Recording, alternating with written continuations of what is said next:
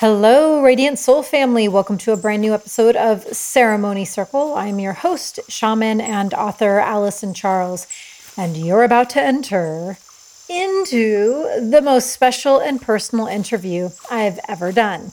Today's guest is none other than my sacred romantic partner and love of my life and fiance, Luke Story. Now, he's 24 years sober now, but before that, he was immersed in years of daily hardcore drug addiction and alcoholism. And we actually get into the root of all of that for him and what he feels pivoted him into those behaviors.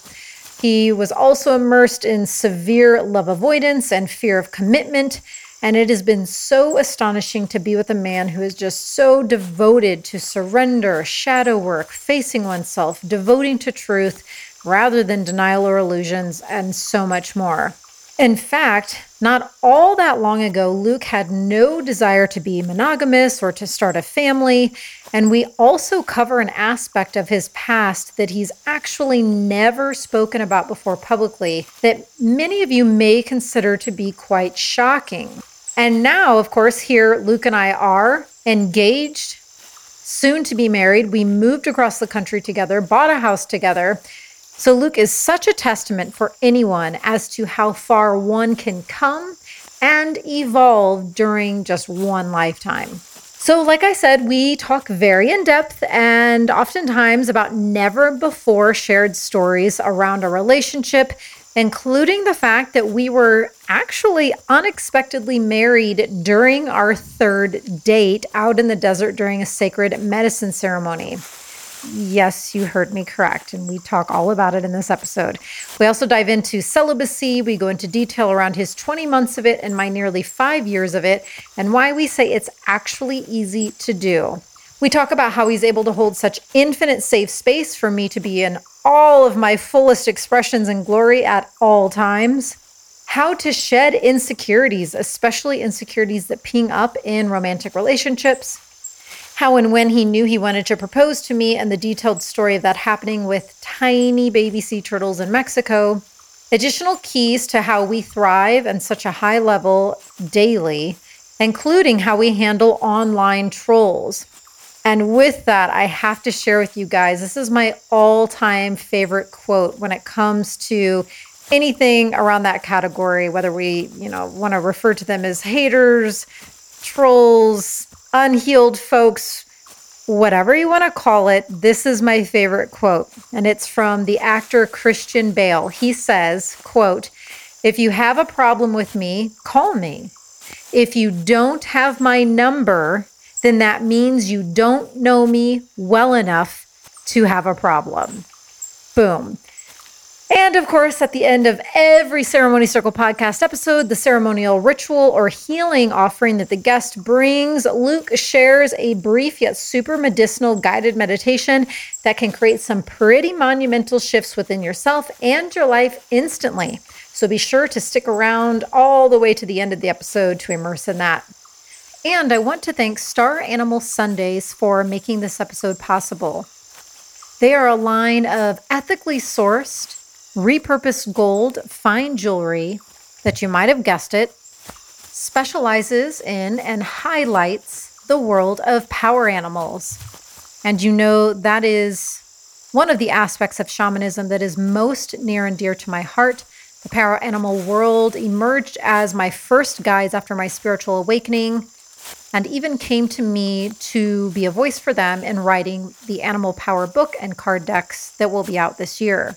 So I recommend you heading to www.staranimalsundays. That's S T A R A N I M A L S U N D A Y S dot com staranimalsundays.com and simply and simply tuning in feeling into all the animal options and allowing your intuition to reveal to you what animal's medicine is calling to you most right now. They have necklaces, rings, bracelets. All of the diamonds are ethically sourced and the gold is repurposed. I'm currently wearing my horse necklace. One of the main healing attributes of horse is connecting to your fullest inner divine power and freedom. And I've been feeling those vibes lately. And at checkout, be sure to use the word star power, all capital letters star power, because not only will that get you a beautiful discount, but 25% of sales using that code will be donated to a cause that's very near and dear to my heart. It's called the Boa Foundation, and they work to preserve sacred and indigenous wisdom traditions from around the globe. All right, Soul Fam, you're about to have a front row ceremony circle seat for a super honest, intimate, vulnerable, and mystical ride with me and my fiance, Luke Story. Thanks for slating my show, honey. hey, you know, I'm always willing to be of service. Oh, wow. What a special moment to have you. I just I sound like I'm going through pu- puberty. I didn't realize I was losing my voice, and I've got two interviews to do today. This is going to be interesting. Your voice is cracking like a 16 year old working at Pizza Hut. Sir, can I take your order? I used to love Pizza Hut. I would get their barbecue chicken pizza all the time. Mm, pizza. Grandma and Grandpa would take me there, and I used to also love their garlic cheese bread. Oh yeah, my drug of choice. bread Carbs. and bread and cheese. Oh, okay. So I'm going to talk to my throat and throat chakra for a moment. Let's tune in here and let's uh, call in some divine strength and fortitude, as I did not realize I was feeling fatigued. Mm. Okay, let's hope that worked. Hi. Hi, Allison. Nice to meet you. Thanks for coming on Ceremony Circle with me. Yeah, it's a long time coming. It is. I was just waiting for the right time, you know, and once we had ventured around what felt like the world trying to figure out where we were supposed to move, when it became clear that we were going to be here where we are now in Texas, I just I wanted to wait till we got here to do this for some reason. And today's the day. Well, it's all in divine timing. You've had a few practice runs, you know, getting yourself warmed up, getting your feet wet.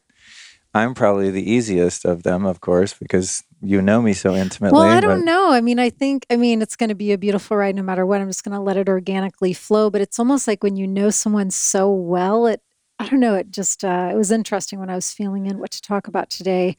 But I want to first thank you for being such a supporter of this podcast and helping me to launch it, as you know, and anyone who's listened to previous episodes, you probably know it was many lifetimes in the making. And I was just waiting, like I always do, for the correct call to, if I was even supposed to do one. And uh, you have been so helpful and just, you know, there's a lot that goes into podcasts. And I don't know how many people realize how much it goes into one. I mean, if you could see, there's so many cameras and lights and lugging equipment around and feeling into the interviews and there's just there's a lot. So thank you for your help. Sometimes i forget that the task work around producing a podcast with reliability and hopefully quality content uh, came piecemeal for me. There was just first i got two little mics and would have people come over. I'd do them on Skype back then, and I just have one mic and my computer. And then as things go with me, as you well know, it's like if I'm going to do something, I'm going to do it all the way. It's yeah. just kind of the way that I was designed um, by the creator. it's so funny. I love that's one of my favorite things to observe about you is that particular attribute. Even today, it's the smallest example, but carrying these huge lights. And I'm like, I don't need to do mine the way that you do yours, you know? And, and you're like, oh, we're going to do it. We got to, got to go all the way with it. And even with the renovations of our home, we operate quite differently in that regard. But I'm so glad you are the way you are because it's that like super high level particular attention to detail that I think does take things to a level that most don't go to. And you have that so ingrained in you. So when you want to go to the house for the 10th time to measure for the bathtub, I'm like, you know, let's do it because I know that that's going to be what allows our house to just be so beautiful. It probably, for those listening, she's not even exaggerating. It's probably been 10 times just for the bathtub. Yeah. I don't know. It's funny, you know, it's like it's one of those razor's edge Yes. qualities, right? In my former life, which I'm sure we might allude to, It's next on the list. I'm just a full on obsessive, kind of at times compulsive person. And um, in my prior life, that was in an effort to just self medicate and escape from any remote feeling of being me, because it was so uncomfortable to be in my body as this person for a number of reasons. But as I've healed over the years, I'm not doing things generally that are self destructive. But it is a balancing act of knowing, you know, when I'm going into control mode and when I'm just being efficient Mm-hmm. and thoughtful and creative, right? Because there's there's a gray area in there where you realize you're getting into some degree of neurosis. Well, how do you know? Because that is like one I have the no idea. no, I'm just kidding. it's one of the next questions that I, I actually wanted to start Yeah. with all of this. And I have here, you know, you're 24 years sober at this point, but how do you ensure it doesn't start to take over, even when it comes to the wellness side of things or the biohacking side of things? You know, I've really done a lot of work around that. And there have been quite a few awakenings where I realized that so many of my efforts of self preservation and just wanting to have as much vitality as I can in my being that have also at times been used as a distraction, right? So rather than just being with myself and just being present, which ironically I'm pretty good at, been meditating for, I don't know, I guess 24 years really, quite with a lot of commitment for the past many, many years, 20 of those four or so. So I'm really good at just being, and I love the void. I love the expansiveness of just being within myself and my own consciousness. Uh, but at the same time, there is a part of me that wants to just keep moving and producing and producing and producing. And um, because I have that propensity for production and just getting shit done, it takes a lot of energy. So there's like moments of rest and uh, restoration and healing that need to take place sporadically throughout the day. And then there's times when it's just go time. So as I started to heal on all levels, physically, mentally, emotionally, spiritually, those many years ago, and it's of course an ongoing process, I started to dabble into the physical because I realized that I had really harmed my body uh, biochemically through the way that I used to live. And so I got into what was then called like anti aging, even though I got into it when I was like 27 or something. And now it's called biohacking. And it's, you had lived a lot of lives by 27 already. this is true. It, and it's just, you know, it's like, I've just always found it strange that people live a lifestyle that causes pathology. And then when they have such a lack of vitality or even further than that disease, then they go to a doctor and are generally, not all doctors, but generally the system that we're operating in is going to pump you full of toxic drugs and carve things out of you. And I just, it just never made sense to me. So I just decided years ago to become my own doctor basically and just have a sense of sovereignty and, and also really just taking responsibility for myself. If you know me, I mean, I'll get sick from eating ice cream or pizza or whatever. And then I'm like, I'm never doing that again. And then you'll see me do it again. You're like, honey, honey, remember last time? And I'm like, yeah, I know, but I'm, willing to take the hit. You know, I take responsibility for myself. So to answer your question, as I've gotten healthier emotionally and mentally and just cleared a lot of the wreckage of my past, there have been moments where I've had these realizations that, like, wow, what if you just let all of this go? You know, what if you just woke up, drank a glass of water, ate a burger, and lived your life instead of the many, many rituals that I engage in, as you know. And then I come out of those and it's like, I've had to really just accept that it's in my nature to be that way and to fight myself and to fight those drives at always improving and continuing to heal and upping my energy and working on my sleep and all the things that I do. It's like I would really be at war with my nature. And so if I were to ever just let all of that go and just write it all off as an effort to control my environment and my experience in a way that was unhealthy, I think it would have to happen by providence. It's, What's that mean? uh, it means that God would have to just go poof, you don't have those drives anymore. And so, is it safe to say that you don't view, and I'm not meaning this in any sort of negative way, I'm just wanting to hear from you, you, you don't view the way you interact with the wellness side and the biohacking side as addictive, as an addiction. I think there's probably some of that in there.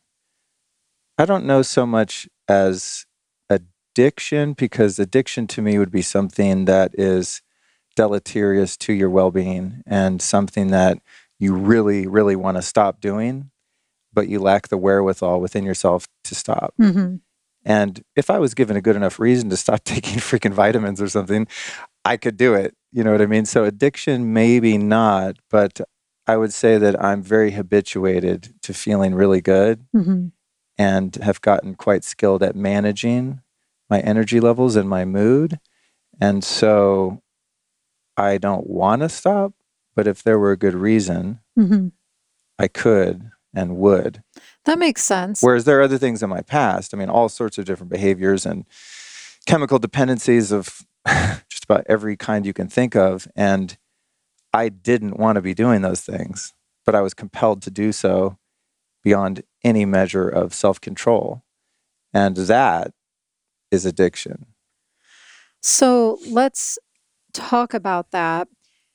You had mentioned right when we first started that it was just so ungodly, uncomfortable for you to just feel yourself and to be in your own body.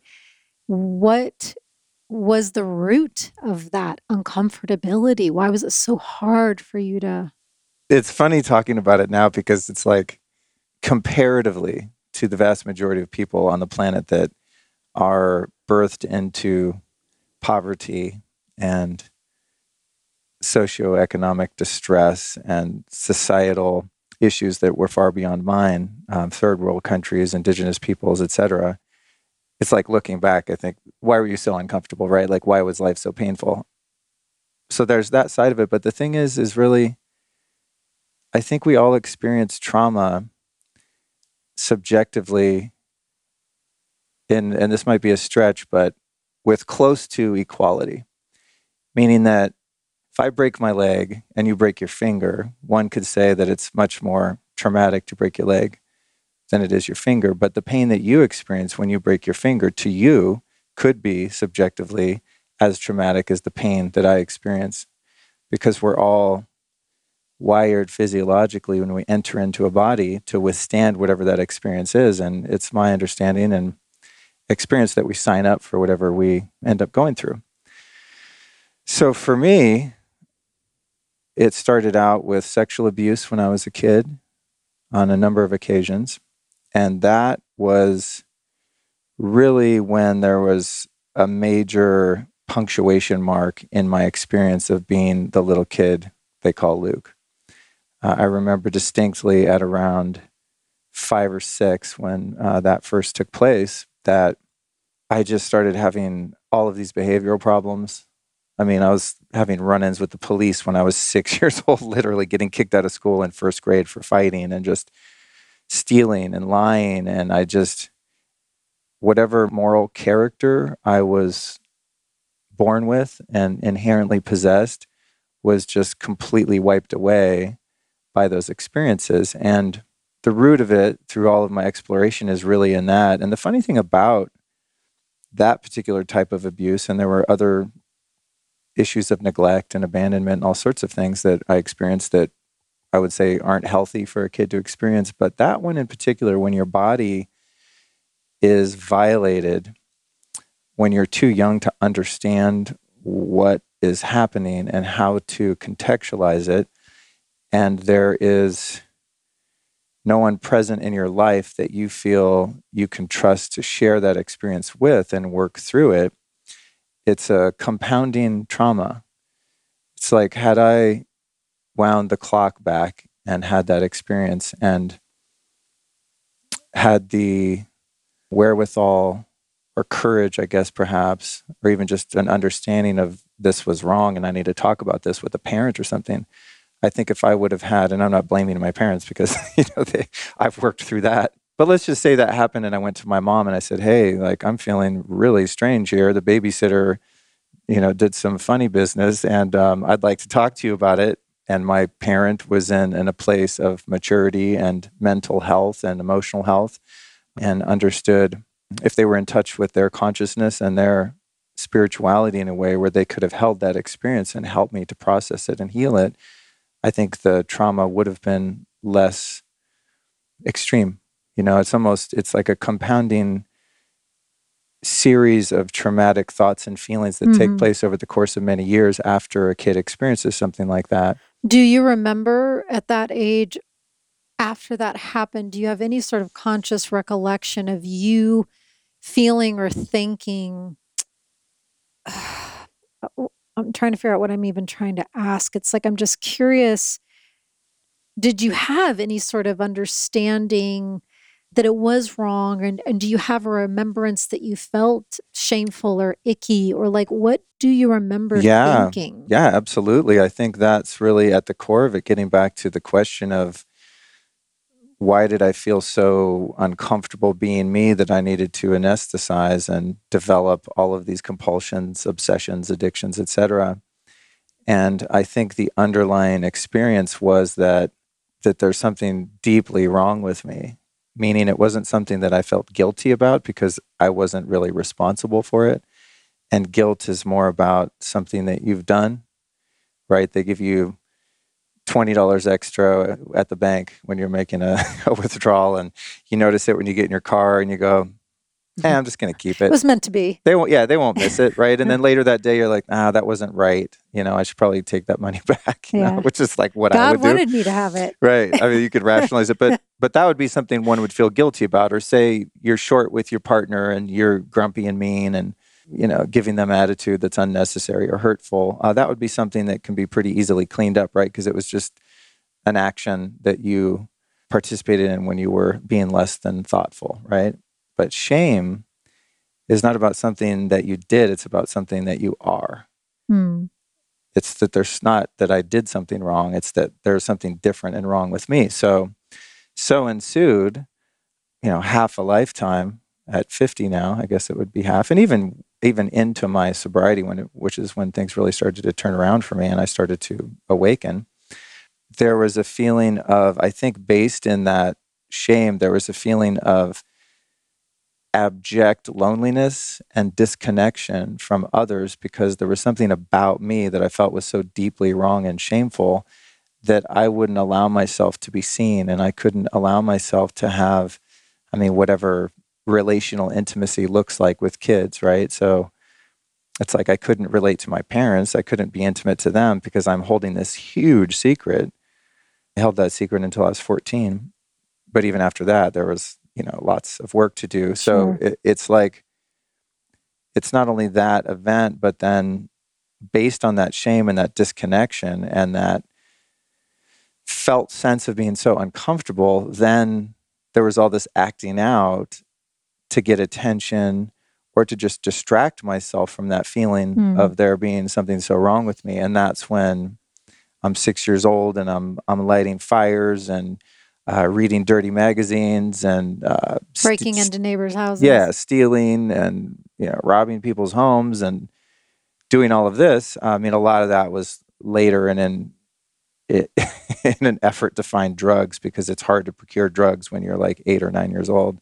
Well, it's not that hard actually, but at times it was hard. And when you're addicted to drugs, it's not like that aching craving takes a vacation. It's pretty consistent. So it's like I'm ashamed about who I am because of those early experiences. Then I keep compounding that shame by doing things that morally I know are wrong mm-hmm. on a soul level as a kid and as a teenager. I know that I'm not supposed to be a pathological liar and a thief and, you know, hurt other people in the ways that I did.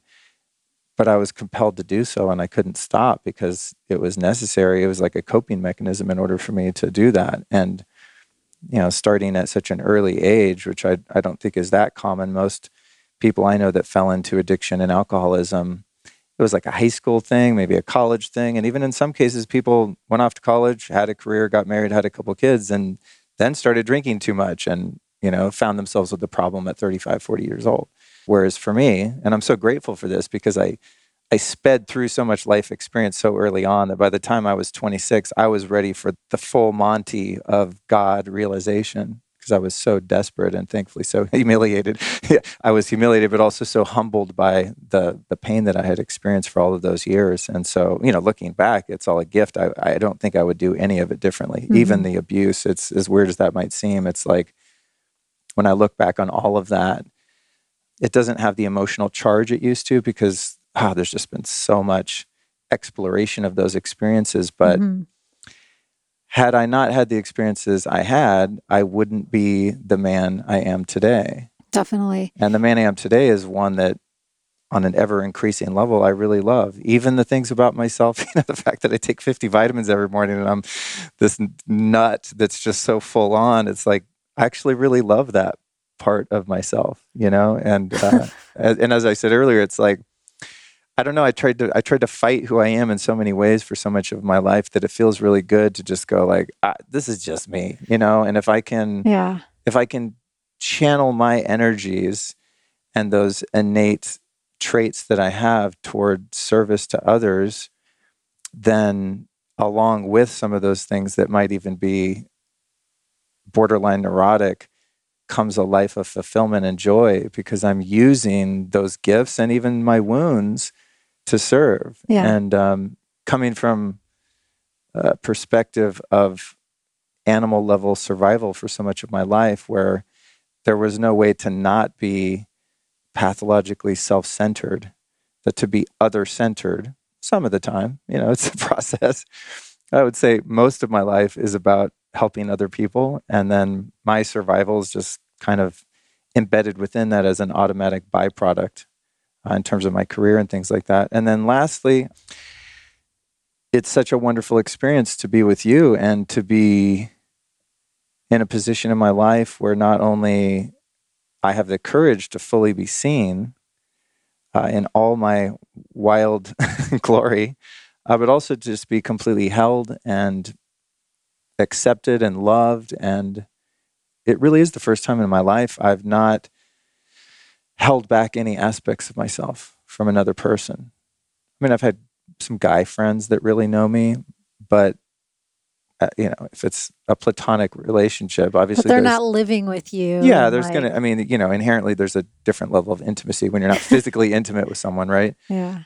But I think when you have the reflection of someone just deeply loving you and accepting you without reservation, it creates a, an amazing mirror by which one can reflect that to themselves. And so the way that you love me is an amplification of the ways in which I've learned to love myself. Mm-hmm.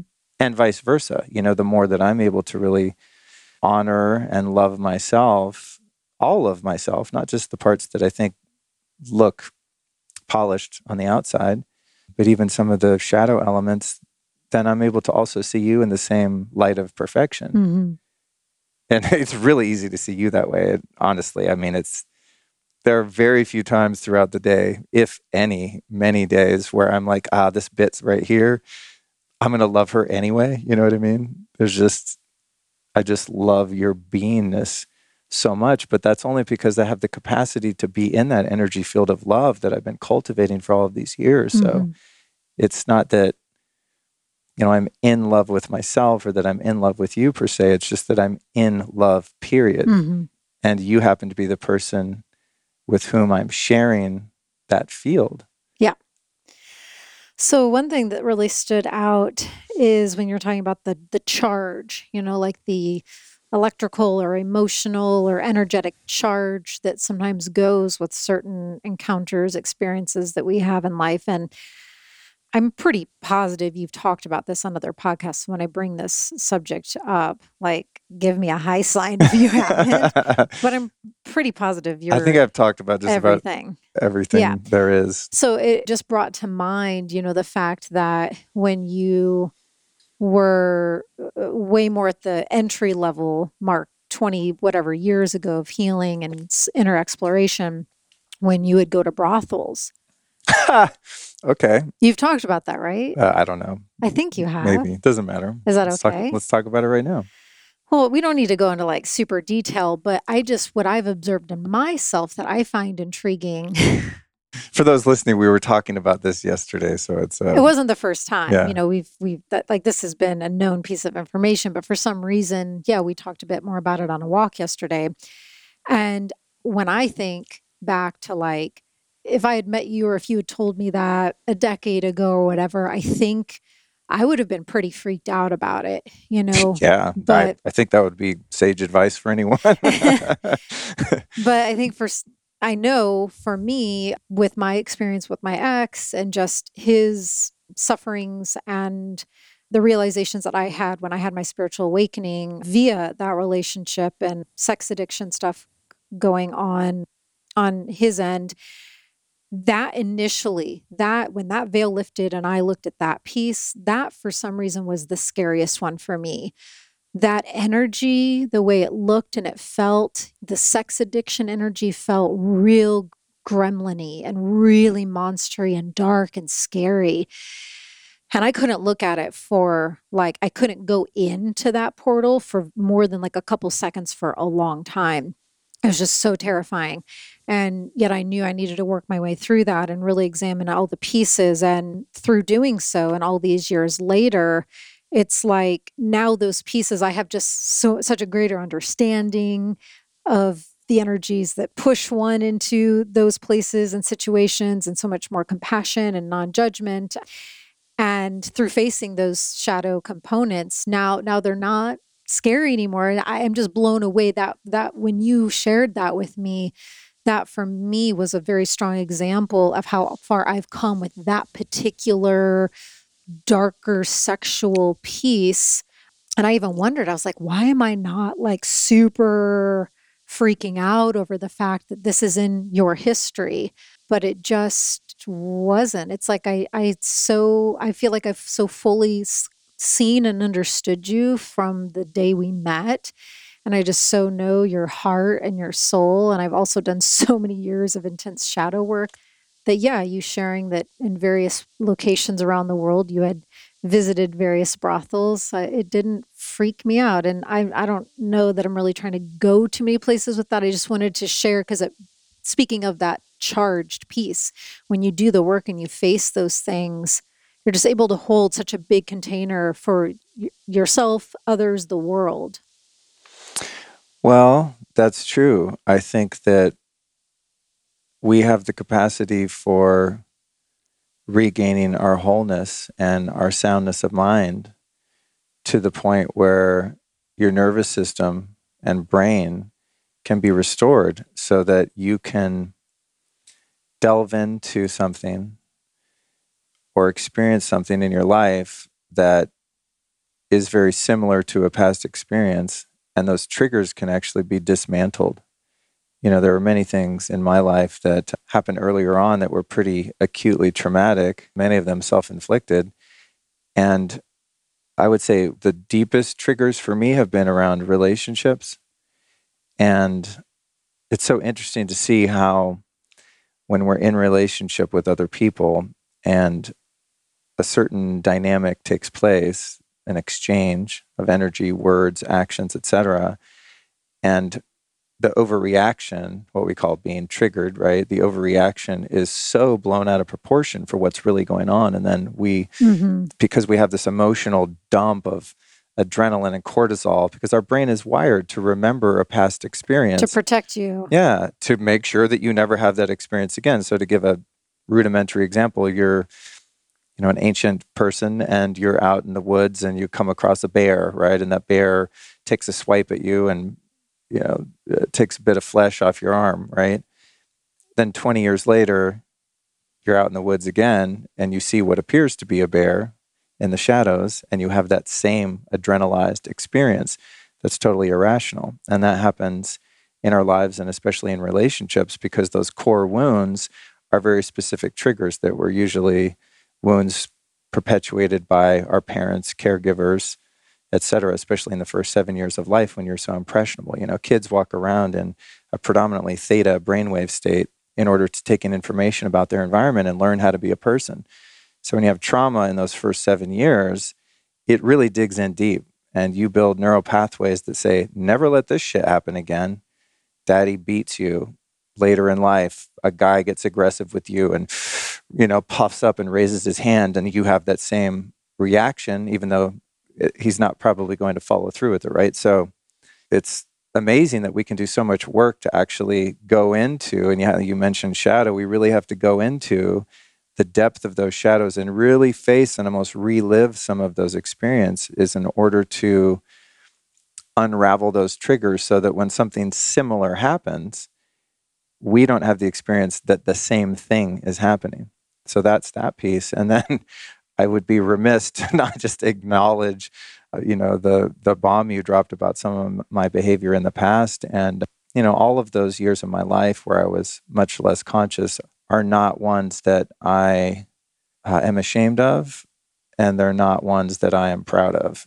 They're just the best that I could do at that time, and I've done a lot of work around that particular piece, actually, just the ways in which I dishonored my body and dishonored bodies of women that I engaged with um, earlier in life. I do definitely have a sense of regret around some of those things, but I also know that like if I could have done better, I would have, you know, and I was I was wounded and I was acting out uh, just so many addictions, you know, just so many addictions. It's like you can be addicted to so many different things, sex being one of them, sex, pornography, prostitutes, like all of that world, which is typically the domain of males. Uh, I'm sure women participate to some degree, but it seems to be a male centric thing. You don't see brothels full of men, right? Or maybe there are, I don't know. Mm-hmm. I never happened into one. But, uh, you know, it's like for me, when I hit bottom and got sober and quit doing drugs and drinking because my life was so clearly threatened by that behavior and I was just in such a dark place. The underlying wounds had not been healed and the underlying trauma was still operational 100%. So, all these triggers that you're talking about, how you're observing, wow, something that would have at one time been so triggering is now a non issue because of the healing and because of your discernment about with whom you're in relationship, right? You know me. If I was just some guy you're on a first date with, you'd be like, red alert, red alert, stay away. Uh, but you've gotten to know me and you know I'm not that person anymore. But in the same way, if one is deeply embedded in addiction, taking the substances away is literally the tip of the iceberg mm-hmm. in the work that has to be done. And so I've observed in many cases, and Russell Brand has done a lot of work around this in his books because he, like me, got sober and then had a lot of issues with sex addiction, etc. He does a great job of really framing that. So if I don't want to go do heroin or smoke crack because I know if I dip my toe in the water, then I'm going to fall in the pool.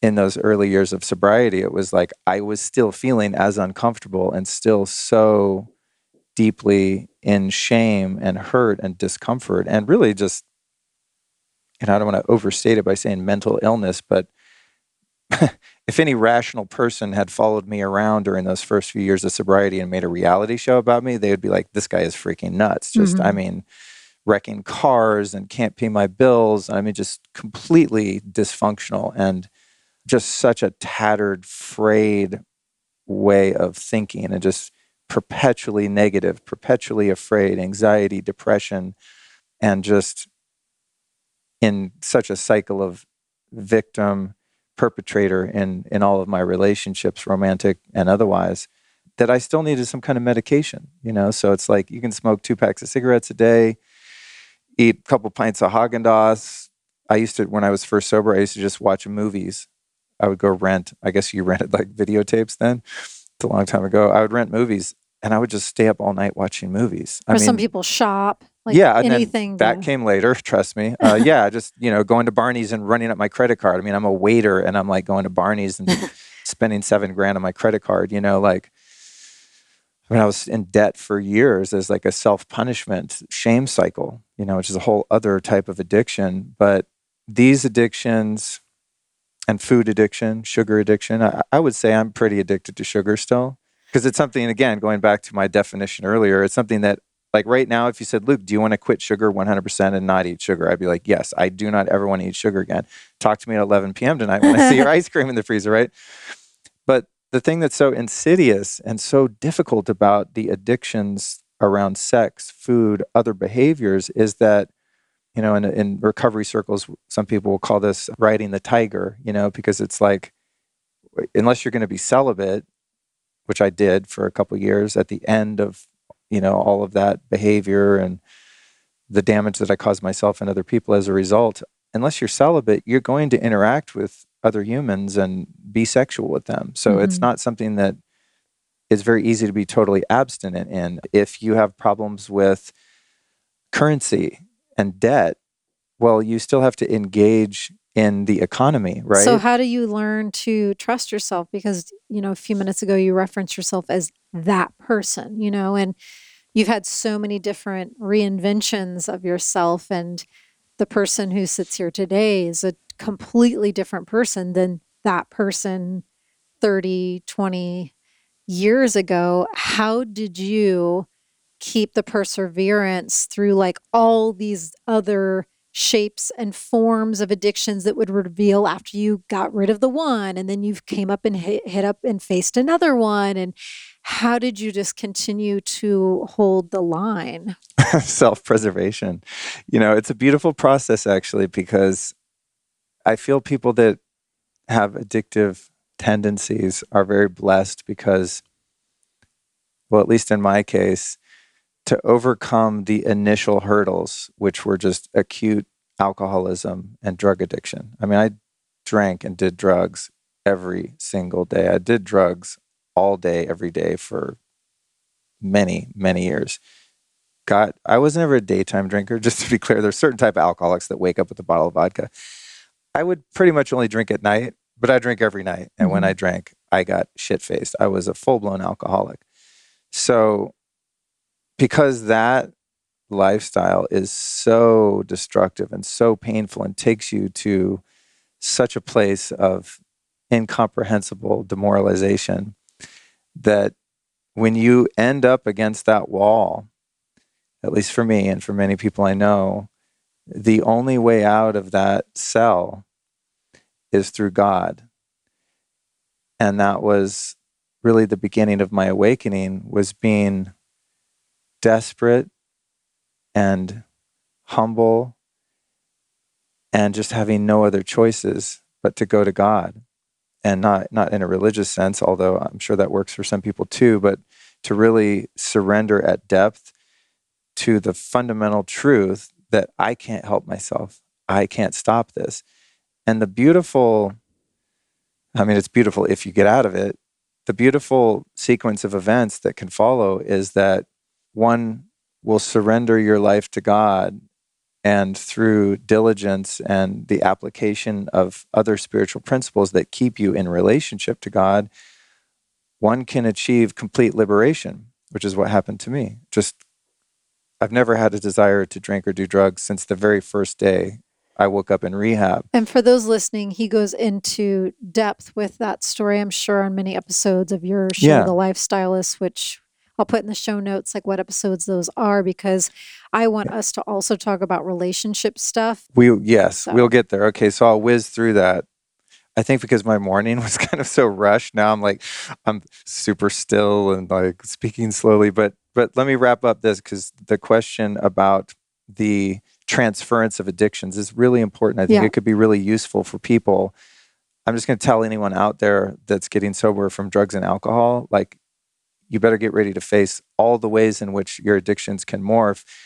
And really, the solution is, and the beautiful journey is, in systematically learning how to surrender all of those addictions and compulsions to God with the same degree of depth and dedication that one did with those more acute addictions. Mm-hmm. And unfortunately, for many of us, we have to be kind of at the edge of sanity or livelihood or losing a marriage or a job or whatever it is to even face some of those more insidious easier to justify addictions around sex money eating uh, gambling all this kind of stuff but the good news is it's the same process right it's going in to the ultimate reality of the fact that you, in and of yourself, without a higher power, are powerless to overcome those compulsions and that behavior. And in the exact same way, it's formulaic, really, is the process of surrendering and asking for help and understanding the way those addictions are triggered in your life and the way that those play out. And I would say also a huge motivator is seeing how all addictions that one participates in are so harmful to the people around them. And as you start to face some of the more obvious and glaring addictions, and you look back and see how your behavior has harmed so many people, including yourself, then as the other addictions start to surface, you're able to find motivation to start facing and healing and overcoming those as well. But the sad thing is that with all addictions, it usually comes by hitting a bottom in each particular category. And so I'm so grateful for my journey that I was able to explore all of these different addictions and let them all really play out to the point where I'm like, I'm good. I mean, I can't imagine living in the ways that that I used to live because I've identified just how destructive they are and also I've gotten down to the root of what's underneath that. So if one is in sex addiction, well, that's not really the problem. That's a symptom of the problem. The problem is codependency. Yeah. And what is the problem of codependency? It's trauma from you as a kid and your relationships, generally speaking, with your caregivers. So it's going back to the root of that and pulling the root out and thus removing the tree and all of its branches that have manifested in all these different forms of addiction on the surface. Mm-hmm. Hey, fam, I want to take a moment to thank this episode's sponsor, Let's Get Checked. I used to be one of those people who wasn't really too concerned about getting any sort of regular blood work or general health checkups. I was just of the school of thought hey, if I sense I'm healthy, if I feel I'm healthy, that was good enough for me. But for some reason lately, I have been way more interested in knowing the specifics about my health, and that's where Let's Get Checked comes in. If you go online, you can select any of their tests, everything from fertility to sexual health, cholesterol, thyroid, lots more. What I went with was the micronutrient test, and this one checks your levels of vitamin D, B12, E, copper, selenium, zinc, magnesium. And this is the best part. It's super easy. They send you the test in the mail with everything you need to collect your sample, and then you just mail it back. Yes, it's that easy. And then within two to five days after you mail it back, you get your results online. Actually learned I was low in vitamin D, so I have stepped up my supplement game there. And I didn't feel the need to do this, but you also have the option to go over your test results with one of their nurses. So I just wanted to let you know about this option because you can get the test you want done without having to make an appointment, go to a doctor's office, and all of that. You can check out all of the testing possibilities at www trylgc.com backslash CCP and use the code CCP20. That's the number 20. So the code is CCP20. That gets you an amazing discount. So once again, I know the website's a little tricky to remember. You can also head to my show notes and I will have it listed there. You can just click on the link. But the website is www.try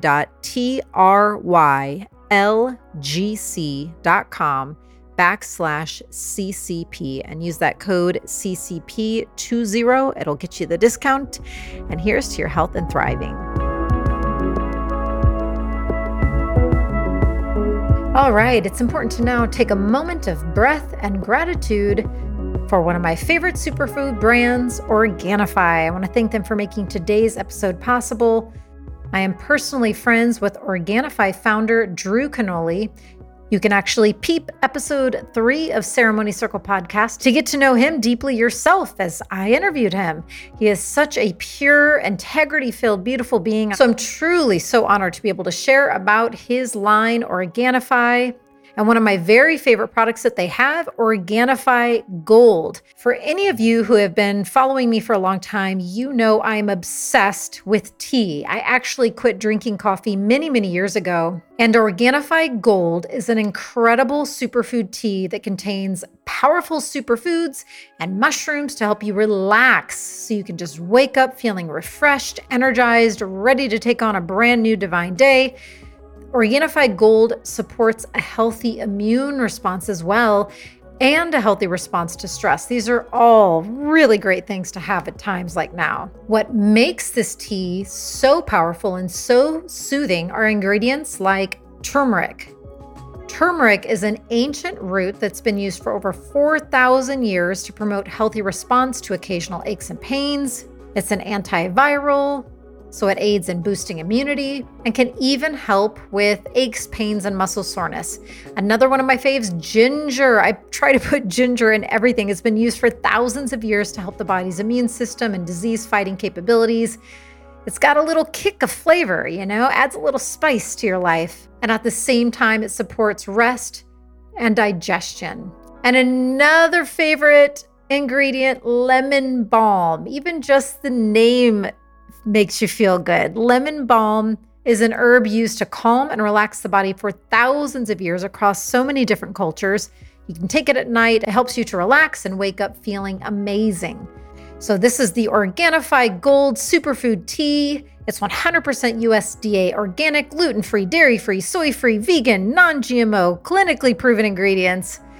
It's 100% an organic whole food. You just cannot beat it. I love it so much. It tastes incredible in warm water, or you can add some oat milk or coconut milk. That's what I do. And I've been supplementing this creamy tea in as my nighttime treat. And then I just relax and drift off to sleep. I'm excited for you guys to try it. To do so, all you have to do is go to www.organifi.com backslash CCP. That is www.organifi.com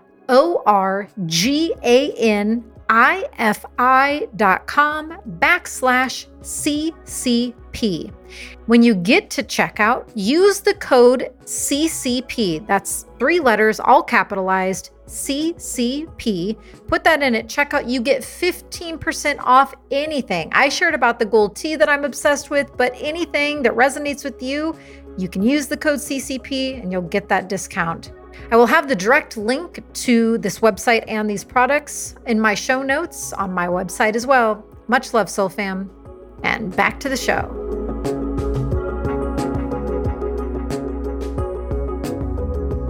And with relationships, you know, we've given one example of behaviors you used to engage in, and now here we sit engaged, engaging in a different way. We literally engaged. Exactly.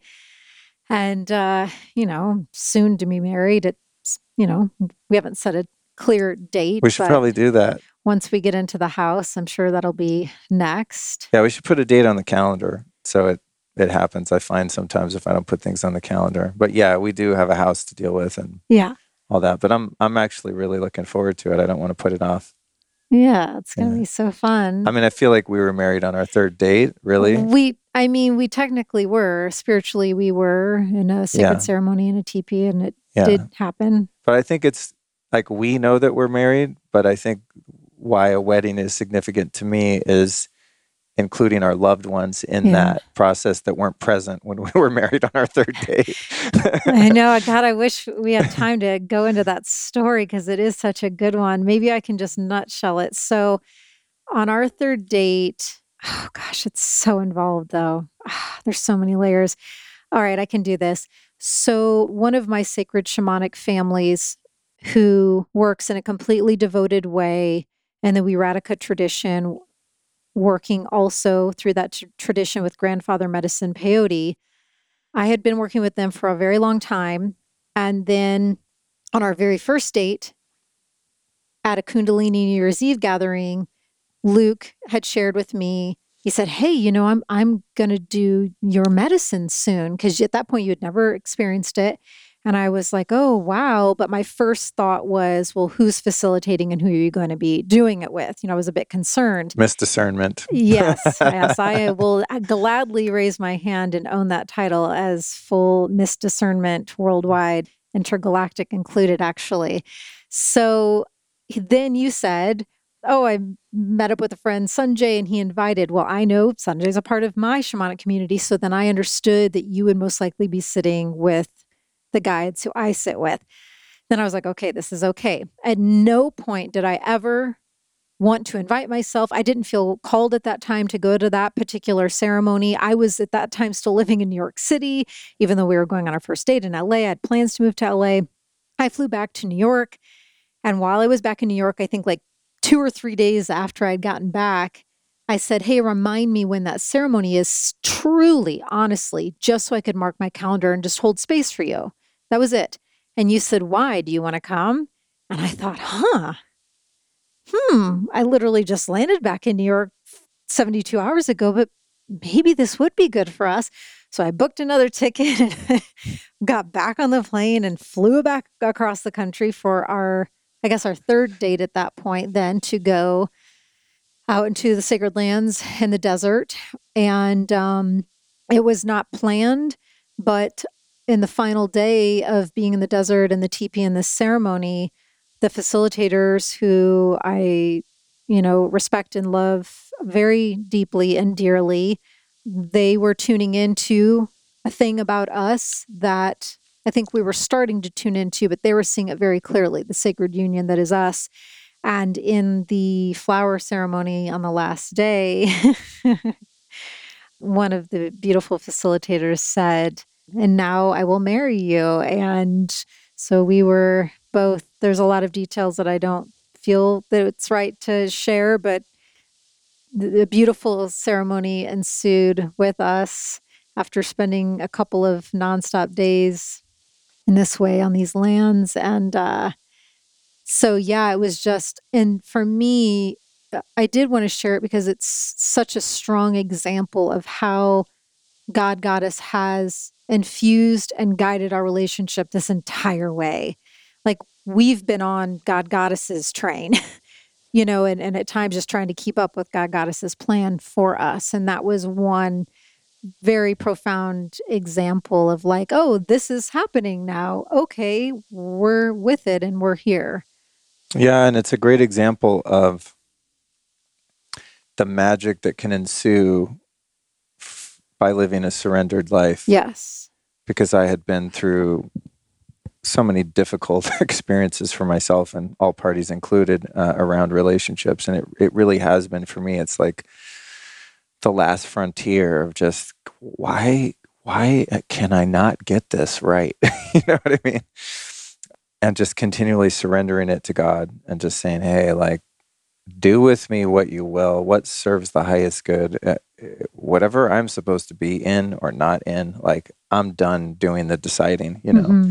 And that was such a clear example of that and and one in which I really had to as you know and I guess you know it'll take us off on too big of a thread to go into it perhaps on another conversation we can. I think on our episode we might have even gone into this but yes. but that experience that we shared intellectually for me was so far out of the linear plan for success that my male brain had laid out and it was not one that was born out of ignorance. It was one that was born out of making poor decisions. And I really liked you. And whether or not we were going to have a future together or not, I didn't want to script whatever we had as a friendship because we had been friends for years before. And, uh, you know, that moment when she was like, and I will now marry you, I remember inside just going like, what the fuck? what did she just say? You know, and like all of my commitment issues are just like, I'm like, we're, this is our third date, you know, the whole thing. And it's like, and I and I'm kneeling next to you, and I'm like, this is great. This is so beautiful and fun. yeah, and um, even though you know, I I was very much so, uh, and am of course ready for a true spiritual bond with a woman, and was just so ready for what we have, uh, it took a lot of a lot of trust. Oh, I got the chills. yeah, it took a lot of trust and spirit for me to not run away from that mm. experience mm. and just be like, this is not how this is supposed to go. Because it's just, it's when you're in the medicine space with the right people, too. I mean, medicine world, and I'm sure people listening are like, wait, I thought you said you were sober. That's a whole other conversation.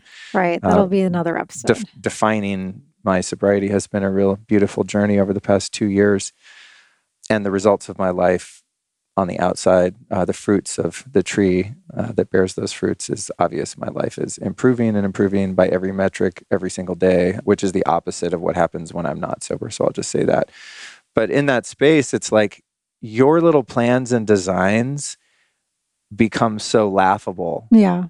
Because the veil of the intellect, the egoic fears, all of the plans, all of the constructs that one has built to get what they want or repel what they don't want are all just completely dismantled and you're left in such a raw and vulnerable place which speaks to your discernment. That's why it's so important and i'm learning this more and more um, not because i've had any negative experiences but i know people that have most certainly because of the vulnerability and the etheric magic that takes place when you're taking these sacred medicines it's just so important to be in a grid in an energy field that's being very well manicured and tended to by the facilitators and, held impeccably. and the the consciousness of the group with which you're participating.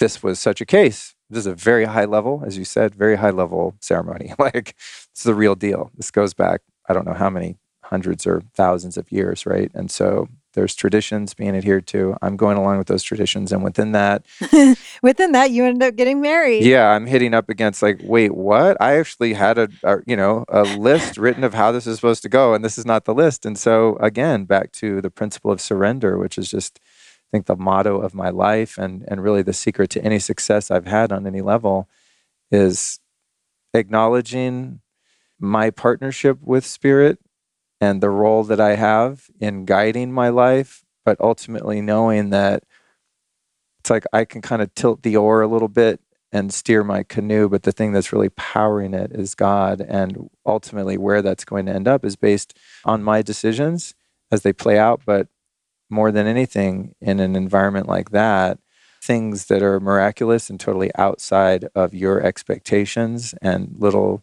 yeah intellectual plans and designs are totally out the window. So, and it was really miraculous. And just small side note at that point, Luke and I, we had not been intimate at all. I mean, like barely, but we had not had sex yet in any form. And uh, nope. we had just kissed. And uh, so we laughed that we were technically spiritually married before we even slept together, which is, I mean, it's true. True statement. Yeah. Well, that, you know, that part of it was part of my plan. Right. Based on patterns that were present before. Well, you wanted to wait, but you didn't necessarily want to be wait until we were married. Yeah, definitely not. yes, I'm not, you know, a Mormon or whatever. You know, like, yeah, we did. I don't know who does that. I'm assuming we some did want to wait. religious sects do that. Uh, that that um, sequence of events. But the part of it that I that I did plan on because again, it was the opposite of the way I did things in the past, where it was like you form the basis of a relationship on sex and chemistry and attraction and kind of those lower base drives. And then if that's working, then you try to cobble together the fact that you're two human beings enshrined in bodies that are souls on a karmic mission to yeah. fulfill. And then you know, in my experience, most of the time, uh, well, in all those cases, obviously, because I'm with you, uh, those didn't work out. And sometimes they didn't work out spectacularly. So, yeah, I was really excited. Maybe one of the only guys in the world that could say that. But like, I didn't want to have sex with you. I really wanted to get to know you. But yeah, the part of, I mean, I didn't want to have sex with you yet, let's clarify. But yeah, the part of like being spiritually married in a teepee, uh, you know, after a couple of dates was definitely not in the, yeah. not in the blueprint.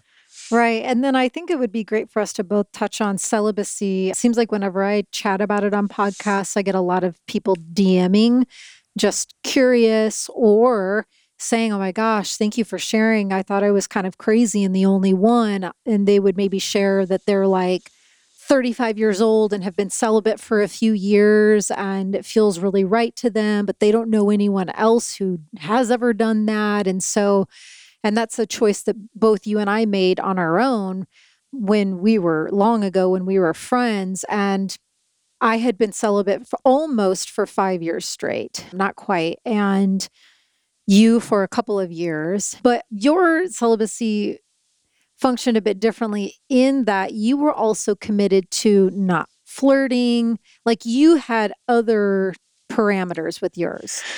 Yeah, it was absolutely necessary that I sought out outside help.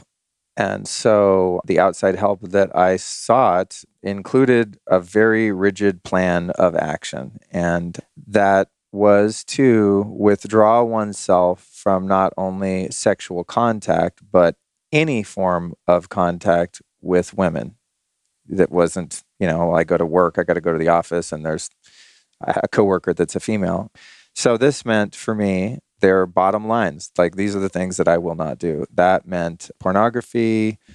I left in masturbation because I didn't want to set myself up for failure, but I would say I did very little of that during that period because kind of what's the point? But yeah, no flirting, no liking someone's Instagram post to see if they like yours, like none of the intrigue. No dates.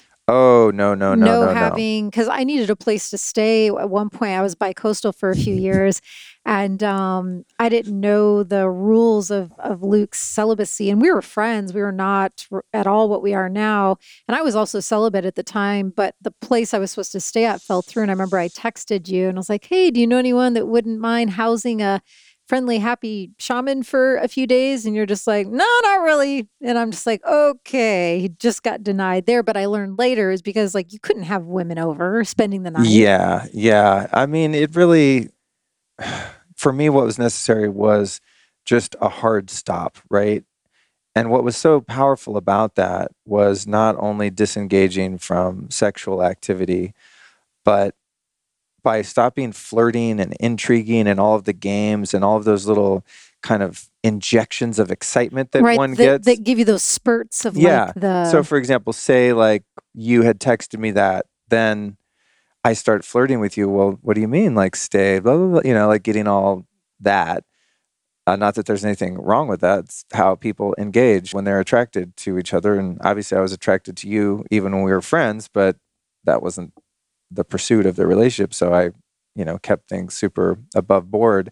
But let's say that I had done that and then you text me back. And then all day that day, I'm like spending my energy mm-hmm. waiting for you to text. And just all of that had to be completely nullified. Going into the coffee shop and glancing over out of the corner of my eye and be like, oh my God, that girl's so cute. And then like seeing if I can get her to look at me, like all So there that, had to have been instances though where maybe you would, out of habit, notice yourself starting to do that, but you would cut it off right away. Yeah, absolutely. And what was so beautiful about that was the regaining of my own sovereignty and independence energetically, of seeing, like, oh my God, probably since I was in elementary school, I've been leaking energy trying to get attention and get approval. It has a lot mm. to do mm. with the addiction to approval which is based out of lack of self approval, mm-hmm, right? And mm-hmm. so, even going back into a lot of the acting out sexually, it's like, yeah, there's a chemical kind of high from being sexually excited and fornicating. But beyond that, there is a very clear message that I'm worth something because this person desires me. And if I can get that girl that I've put on some fantasy pedestal to engage in sex with me, then I'm I'm okay. Mm-hmm. It's so much of the self worth involved in that, and so seeing that at the core of a lot of those issues that I had in relationships and around sexuality were based in this shame energy that I had been carrying in this laugh, lack of self worth and really uh, self love that when I cut all of that away, I had to face the truth that, like, oh my God, I really don't like myself that much. And that's why so much of my life had been dependent on getting validation through those behaviors. And so to just stop everything was really, really difficult because I would just be home alone at night, every night for a couple years by myself. I'm not texting any girls, no girls are texting me, I'm not on any apps every once in a while, like maybe an old flame would hit me up and I'd be like, I'm not seeing anyone right now or whatever. You know, there were many moments, yeah, where I wouldn't say I was tempted because I was very resolute in my decision to heal this part of myself for once and goddamn all because I wanted what we have and I had no idea how to get there, but I knew that I had to get rid of this right. in order to get what I wanted, which was a true soul connection and a healthy relationship in which both people's lives individually flourish and those two people in the third entity that they share, called a relationship, also flourishes and grows. I mean, I knew what it looked like. I just had no idea how you get there. But you And knew this was a piece you had to. Yeah, so I had to strip away everything that did not arrive at that goal. I remember when I when I used to film my other show in LA, Soul Reboot, and I had you on. You said that, it, and we agreed that once you get into the rhythm of it, it's it's not that hard. It's not like people say to me, "Oh my god, No, how did you do five almost five years of never sleeping with someone?" And I'm like, I had a great time. I it's mean- amazing. It's amazing because what happens is as you start to build a relationship with oneself, Mhm. I mean, you're home alone every night for a couple of years. I mean, and all my friends were in relationships too. They had all matured and they weren't out, you know, chasing women and going to clubs and stuff like that. They were all in happy, healthy relationships, like every one of them. They're busy. So I couldn't even distract myself with my guy friends. Like, hey, Mhm. get all the homies to come over and like, so I don't have to be alone. Um, so it was kind of a self imposed loneliness to really face, well, if I feel so uncomfortable by myself, why? What what is it about me that I don't like? Why why am I so dissatisfied having a relationship with myself? And in those, I would say a couple years, I maybe it was 20 months or so, I think, it gave me the opportunity to work through that lack of relationship to who I really am, of really knowing thyself, right? And not only knowing thyself, but learning how to enjoy one's own company so that when a beautiful, wise, spiritual goddess named Allison Charles comes into my radar field that as much as I appreciate you, I don't need you to complete me because I've spent all of that time completing myself. I would take myself on dates. I would take myself on a date to the movie. I'd take myself out to dinner. I would go do, I'd go to the park. I would do the things that I would have done in relationship. Do you remember when you started to like yourself more, or do you remember was there a certain shift along those twenty months where all of a sudden you're like, "Huh, this this guy that I am, okay, we're we're making some progress here." You know, it's not like I was looking in the mirror going, Luke, you're awesome. I love you, man, doing affirmations. Although I- that work does, it's a, it's a yeah, great idea. I, uh, and I probably did that, but it wasn't. There wasn't a moment in which I realized that. I think it was just the lack of feeling uncomfortable, Hmm. and what was revealed when that discomfort and loneliness and need to constantly distract myself with intrigue and prospecting and all this kind of stuff, and any sexual contact or dates or any of that. Uh, it's just once all of that had been cleared and subsided, and there was a lot of loneliness and pain. I mean, I was at home, like laying in my bed crying, just going, dude, I'm a loser. Like, I have all my friends are busy.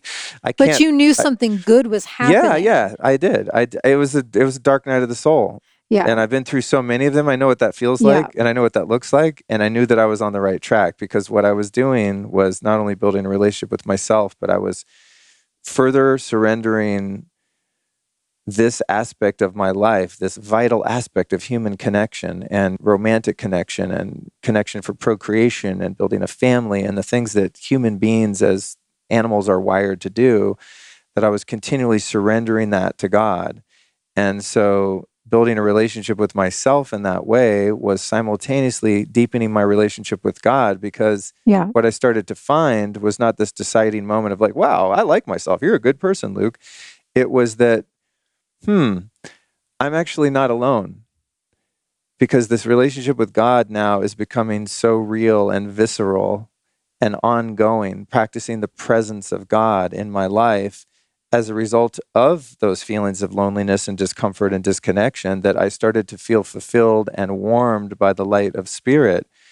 And the light of spirit and the light of my true self are one and the same. And so I started to find this unification of my relationship with God and my relationship with myself. And the division between a God being out there, over there, up there, and a me being down here reaching out for it started to dissolve. Mhm. And I was able to experience much more so than I ever had an ongoing communion and an ongoing relationship with God so that I no longer felt alone. And I think within that was the ability to reveal the way things actually are.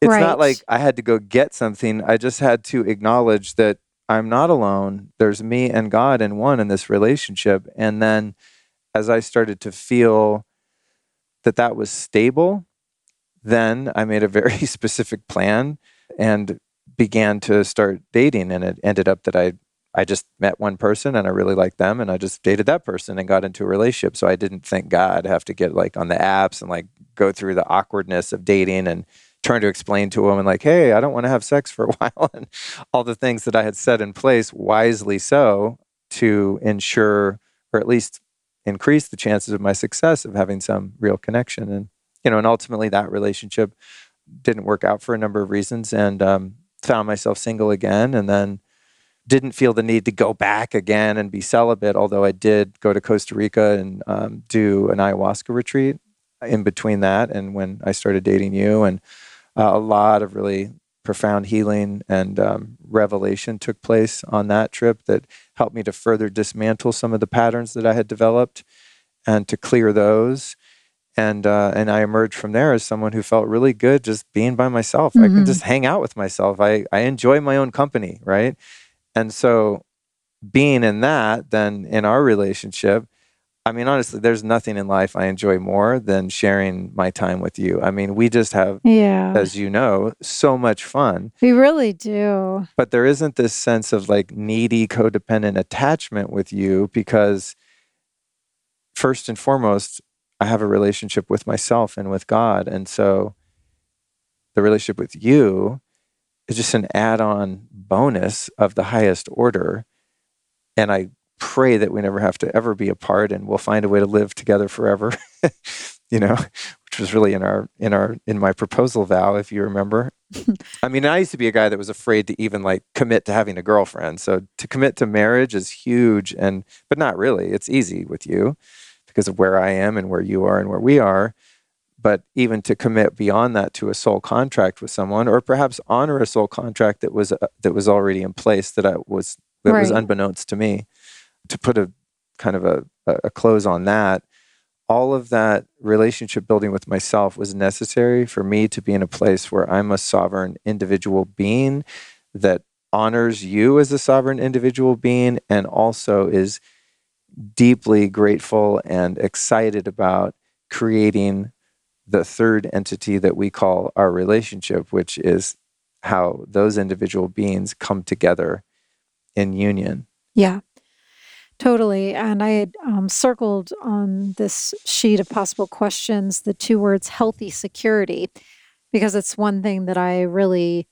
was so relieved to find in you and um, so happy that you had cultivated a true healthy security within yourself because my biggest goal was to be able to be in a relationship I knew was a non negotiable. I also had grown to love my own company and that richness that comes with being one with all that is and one with the God goddess that is us and is everything. It's just so rich and fortifying and fulfilling that I was at a place where I didn't need to find a relationship. You know, I was like, okay, you know, I had my surrender moment. I had my initial one when I had my divine intervention awakening, and then another one with relationships. But I said, if it is in the cards the way I think it is, um, and if it is to come into alignment, I have to be with someone who can hold an infinite container for me to be in my fullest expression at any time, wherever that fullest expression needs to go, be, do. And you do that. And I feel that one of the main reasons you're able to do that is because you're so secure within yourself. Um, I've had experiences in the past with you can. I'm not faulting people. We all have our own shit to work through. But in previous relationships, the people, the men were very insecure, and so they, from that place, then they would attempt to dim my light, to shut me up, to suppress my power. And I'm a force. You know, I'm I'm a I'm a, a medicine woman, and so with you, yeah, I wanted for you to be able to share like how you got to that place of healthy security, but I think, you know, you you probably covered that. Well, that there's something I think worth exploring in that briefly and that is that egoic perspective of feeling other people's power or light as a threat that's going to diminish other people's perception of your light and your power that's something that really breeds competition. And if you have two people that are engaged in a relationship in which there's polarity, competition dismantles polarity and dismantles chemistry, attraction, the whole purpose of two beings being together, man or woman, man and man, man, woman and woman, whatever, however you want to do it, there needs to be polarity and that there has to be opposite ends of the magnet, right? And this gets into the masculine, feminine. And I think as a man, something that I feel really good about being able to do, and thank you for acknowledging this. And it isn't even something that I was I read in a book or I'm like, I'm gonna be this kind of guy. But because of the work that I've done, is this spaciousness that I hold within myself where there's really room for so much. And as big as you want to be in your life, in your career, in your emotions, there's space here for it. There's plenty of room in my awareness. And that's, you know, a lot of that is in learning how to like myself and also from just being very committed to meditation for a long time. It creates a spaciousness and an ability for me to rest within. I mean, it's, it's kind of minimizing to say, oh, it's like I'm just in my masculine energy. But one of the attributes of masculine energy is just spaciousness and stillness, and even to some degree, stoicism, right? So, on days where you're uh, needing to express yourself, or you're feeling some emotions, or you're fired up about your career or a project, or you're getting some media attention or whatever it is that a prior man might have been threatened by or annoyed by to me there's plenty of room for it so i'm just like be big be everything that you are and one of the things that i love about you is the experience of watching you pass through your emotional experiences and your day-to-day things with such grace and the fact that you are able to honor your own need to express whatever's going on. yeah. You know, and uh and you know, that said, I mean, you're probably the happiest person I've ever known. So I'm not talking about like I'm not insinuating like, yeah, when you need to be a bitch, like I'm cool with it. It's it's not even about that. It's just whatever you're going through, be it joy or you're having something you're working through or any of that, it's just fun to watch you just kind of flail around in your femininity and just be able to hold space for that. And it does at times require a little bit of work because I'm very much in touch with my feminine energy and I'm very creative, artistic, emotional. I mean, I cry more than you, a lot more. And so for me, there's a little bit of a, an art in not trying to be tough or stoic, but in making sure that I have the capacity and space for you to do you and that I'm not kind of falling apart and not there hold yeah, space for you. we're both just on the ground, like You know what I mean? slobber crying. Yeah, I mean because and there's a time and, you know, there's a time and a place for that, but back to the polarity piece, I think this is it's not something I consciously think about a lot, but it's something I'm aware of in myself. So for example, for any men listening, one or anyone that's in a masculine role in, in the relationship uh, that's predominantly operating from that energy, although I think the future of men and women is for us to all learn how to be Totally. uh, more fluid in in the left and right Healthily hemispheres and- integrated in both. yeah, and to be able to know which one you're kind of in, right? It's that self awareness. And so if I sense that you're, let's just say you get annoyed about something, right? And you're like, I mean, which is so rare, thank God, because because I'm so awesome. No, but you're so tolerant and patient. Uh, you very rarely get pissed. But let's just say there's something you want to talk to me about, right? I'll feel that contraction inside and like, oh shit, I don't want to like really no. Uh, or she's gonna leave me. Is she pissed? Like, how long is this gonna last? Like, you know, I'll feel little threads of triggers like that. But those are an indicator to me that I'm slipping out of my masculine energy. And that if I'm out of that, or I've kind of switched polarities, and you want to come with these expressive emotions and you're in your feelings versus in your head, if we're both there, it's going to be very unproductive. Mhm. And you're not going to be able to process what you need to process because I'm like in it with you because I'm afraid that you're mad. And uh, Mhm, so it's mhm. just like for the masculine party in any relationship, it's crazy how simple it is to just get into your body and into your breath in a moment like that. And it's not even something that I think about now. It's just something that is innate when it gets a little stormy and I see up oh, stormy and I have the option to go stormy with you. I just hold it down and I breathe into my heart and I feel your heart and I just bring up every molecule of love that I have for you and it brings me so much joy to be able to be there for you in that way. It's like a sense of it's almost a sense of accomplishment. It's like wow i was just really good at holding space for this woman that i love. And i just really honored her and allowed her to go through what she needed to go through without being threatened by it. Cutting it short. Yeah without stifling it any of that. It's just it's unnecessary. And i think i mean i just will say this. I mean i can generalize guys like are not the best listeners at time because the male brain is wired to identify problem, fix problem. Like when we see a problem, the very first thing we want to do is fix that shit. So a guy will think when a woman like you comes and says, "Hey, I'm going through this stuff. I have these emotions." Uh, okay, so here's what you need to do: start fixing it, which is unconsciously, with the best of intentions, dishonoring your need to express that energy and to get that energy out of your body you know? So without me taking on that energy where i spin out in some codependent loop or something it's a beautiful practice to be able to really just be there and be quiet and really just feel into your feelings but know that they aren't my feelings. Right and then you say anywhere from 1 to 10 times is there anything else you would like to say honey is, I, I got is, I learned that from John Gray. Is there anything else, honey? And I'm like, no, I'm good. Well, did it, did it, did it. every time. Is there anything else? It honey? takes about three or four. No, I think I'm good. I think I got it all out, and then I'll sit and I'll think about it. You know what? I'll, you know, just try and I'll repeat something I already said. Okay, is there anything else? But I think it would also be a relief to you.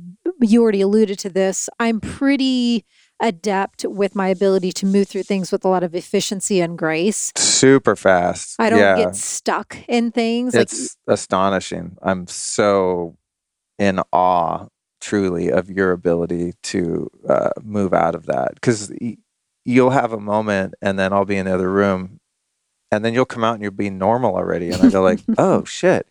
I think I stay, I mean, I don't like to compare because everyone's different, but I think I probably stay stuck in moments like that even a bit longer at times. You know, if I get triggered or stressed out by work or something like that, it's like I really have to take a moment and, like, okay, okay, you're fine, you're fine. You just seem to kind of, you just need to express it. Yeah. I, I think that's the thing with you. And that's so interesting. And, you know, again, I'm, I'm going to like heteronormalize this uh, a bit, but it's like, you know, just male and female biology speaking, the men that I've known in my life, myself included, absolutely don't relieve their stress by talking about the things that are stressing them out, mm-hmm. but from taking time alone to gather our thoughts and be in stillness and to not think about or talk about mm. the problem.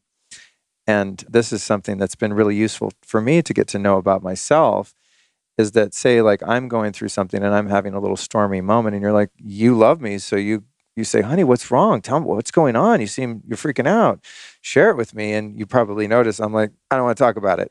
I don't really do that hardly at all though. Yeah I mean you just kind of like I'll hear you having your moment and I'm like well at least he at least he doesn't cut himself off from allowing himself to feel that yeah. burst of frustration and I'll just let you be in your thing. And then maybe 30 to 60 minutes later, when I can tell you've already shifted, then I'll say, You doing all right? You know, like, and I'll kind of like smile. Yeah. But I'm, I'm, I don't think I've ever once pestered you, like, tell me what's going on. No, no. You have at times expressed concern where you're like, honey, you okay? What's wrong? Like, yeah. just that. Not like you're pestering me, like, talk about it, share your feelings, but yeah. just like, oh my God, are you okay? What's wrong? And I'm like, I don't want to talk about it, you know? Anyway, it's just, I think it's an important distinction for people to understand. And it's just, it's just really a hormonal thing, you know, when, when a man gets stressed, their testosterone tanks and talking about their problem produces estrogen. And when a man, a male body, talks about their problem and produces estrogen, it makes their testosterone go down mm-hmm. even more what helps a man to regulate his emotions is higher testosterone and that is what gives us the ability to go out and chop some wood? Yeah to be present stoic calm logical. A lot of people have the misconception that toxic masculinity is from men being too masculine when they're violent and rageful and have these outbursts and yell and do this kind of stuff. They're actually just out of balance and are being too feminine because they're high on estrogen. If you see a man in a rage throwing shit, freaking out, he's on a complete estrogen overdose, not testosterone. Testosterone is what gives you the ability to be calm and focused and face your problems logically, not emotionally. Okay, that was really good doses of information. Now, due to time purposes, I think let's get to a juicy subject matter. Not that all of this hasn't been juicy, but how and when did you know that you wanted to propose to me? oh, man. I don't know. Let me see. I couldn't recall if I don't think I've ever asked you this. I don't think you haven't. I don't think I've ever thought about it. And you know my relationship with linear time and yeah, calendars. schedules are not your forte. So to think like it was April the first, I had this thought. Uh, well, I just didn't know if there was like a trip we went on. We were just like, you know, I think because I knew we were going to Cuixmala, and when I had the thought that, wow, I think I really want to marry this woman. She's she's the one. She's my lady you know, I didn't want to be like getting coffee in Echo Park and be like, hey, you know what I mean? It's like, uh, I wanted to make it a thing. Mm-hmm. And so when I knew we were going to Cuixmala, uh, whenever that was put on the calendar was probably when I got that idea because I'm really romantic. You know, mm-hmm. I love special moments like that. And as someone who was so emotionally unavailable uh, in my adult life and in most of my relationships, and was so judgmental of men that allowed themselves to express these normal natural human experiences like getting on your knee and then asking a woman's hand asking for a woman's hand and even having kids i mean i just had so many warped backward ass ideas to work through it was so liberating to me as I started to discard all of that fallacy and really just embrace the joy of some of these uh, human traditions. And so the idea of marrying you was like a no brainer. I mean, I think I knew very early on you were my person and I had no reservations about that. So it was kind of just a matter of, well, I guess the thing, because I've never, you know, I don't know about this stuff. I'm like Mr. Single forever, kind of. Um, and a few attempts at relationships in which, again, I was not really available to a, a more rich experience. I think when I decided that, I said, well, if I'm going to do it, it has to be epic. And how could that be? And then the Mexico trip was on the calendar. And uh, I know your special relationship with the animal world. And I knew that mm-hmm. to make it really special, I wanted to include animals within that micro ceremony as I uh, elected successfully yeah, accomplished. Yeah, yeah, it was so beautiful. Um, the short version, and I'm sure I'll have you on a number of times so we can dive into some of the stories that we maybe had to cut short today or gave a more abbreviated version of today. So that short version of the proposal story is uh, yes, four hour old baby sea turtles were a part of it. So incredible. I had never, what do they call that initiative that they have at Cuixmala where the sea turtles? It's a sea turtle rescue program. Yeah. Yeah. The, the turtles, the, the giant 60 pound turtles come up on that particular stretch of beach to lay their eggs. And there are problems with predation. Uh, birds will come by and poach the eggs uh, not poach them as in cook them, but uh, steal them. And then you also have human poachers, the people at that particular region in Mexico that go and dig up these turtle eggs, perceive them to be some sort of superfood, magic elixir kind mm-hmm. of thing, and um, which maybe they are, I don't know. So people will come and, and steal the eggs and eat them.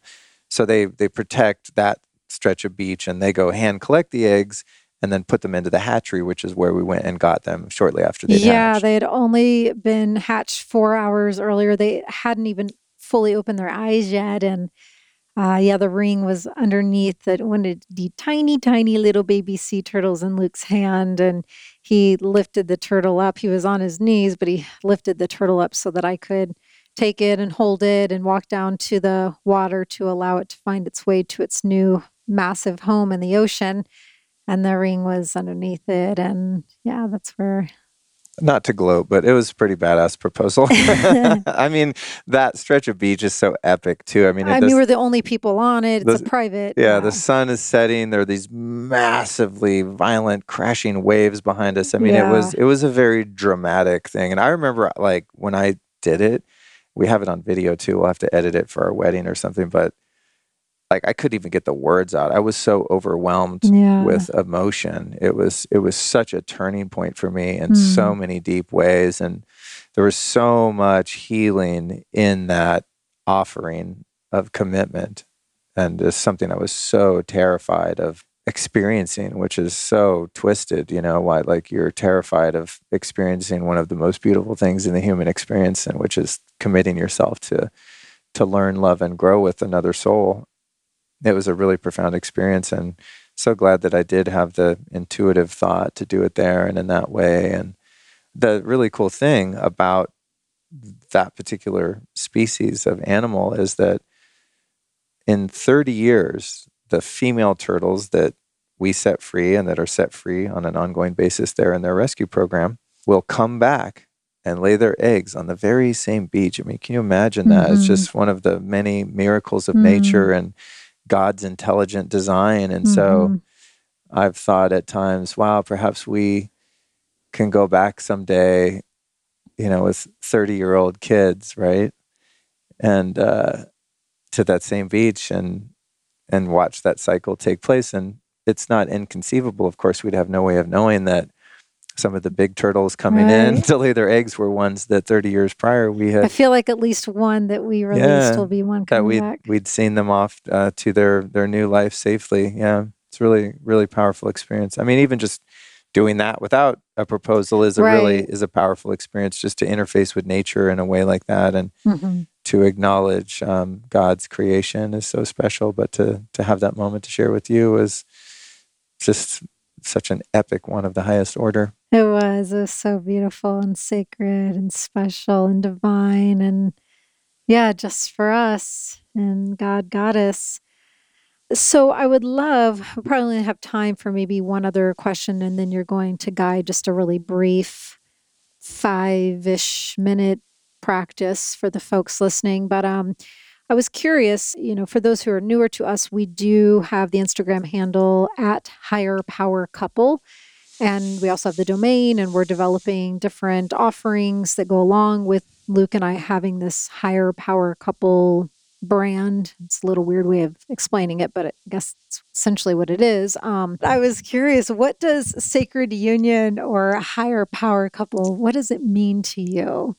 It means that two people have identified who and what they really are as unique expressions of consciousness and that they have identified that their incarnation in this body has a higher purpose than just surviving in a body. And that those two people have embraced and accepted their mission of evolution as individuals and both acknowledge that together the potential for each individual's evolution is all that much more powerful. And that together, in that way that I was explaining earlier, this third entity of the relationship has its own karma and its own dharmic path. And that could include having kids, building a home, having careers, living a life together where you share some experiences. But I think a real sacred bond is where the two people's primary relationship is their relationship with a higher power. And that relationship fundamentally informs the bond and union that they have together. And that within that, there's something that the two of them are here to do together. And that's the sense that I have with you. And that might be something very humble like building a family, and that might be something like being of service in a more broad and widespread manner, which is looking like what part of our relationship's purpose is unfolding to be. Be on the lookout for the higher power couple courses coming to you soon. Yeah, well, I think you know that that's something that has started to happen naturally for us because I can speak for myself when I say I'm just in awe with the observation of how each of our lives in so many different ways have improved as a result of being in relationship and as someone who's had the opposite experience where both people's lives deteriorate as a result of being in a relationship. Anguishing.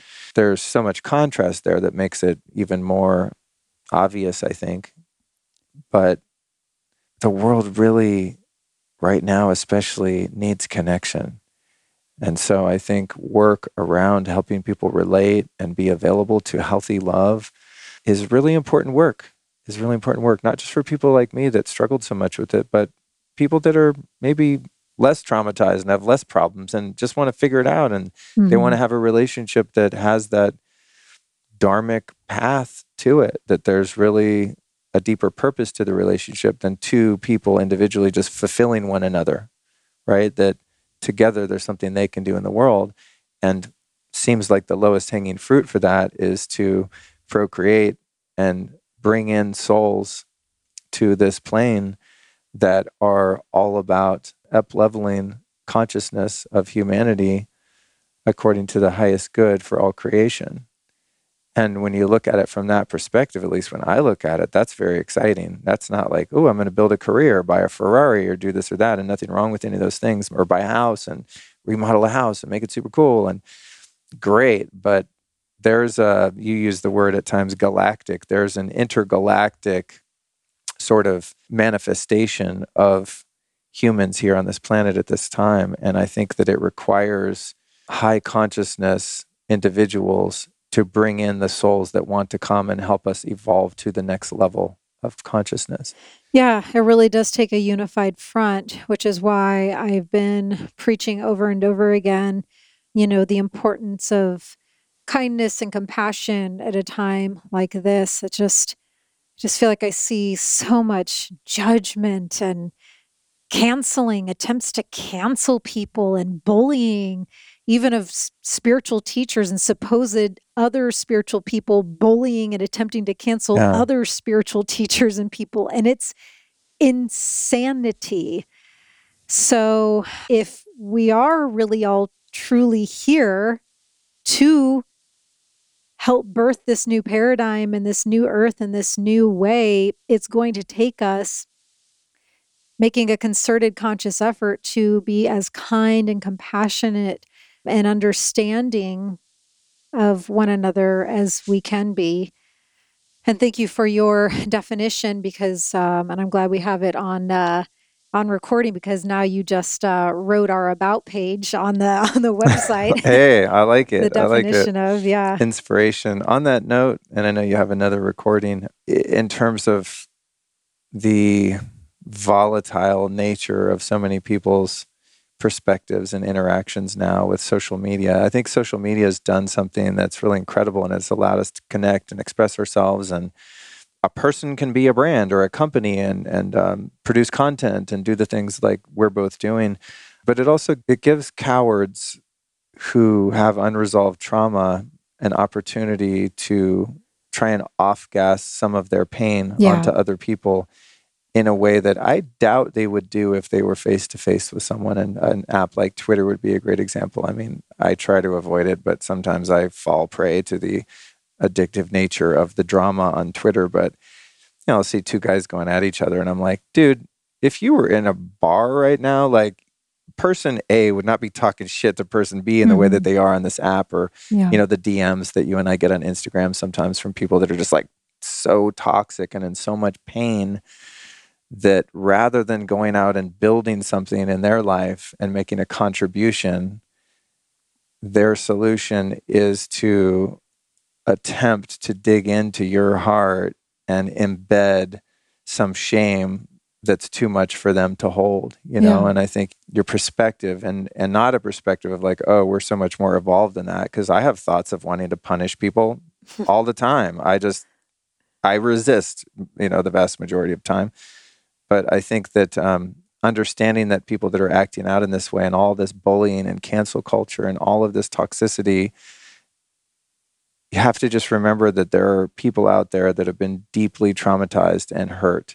by a number of different means. And because those people have not been fortunate enough to come in contact with healthier ways to express themselves and to heal that pain, or, or have come in contact with methods by which to do so, but have elected not to because of the inertia of their patterns, that these perpetrators and not to condone their behavior, but they are actually truly victims.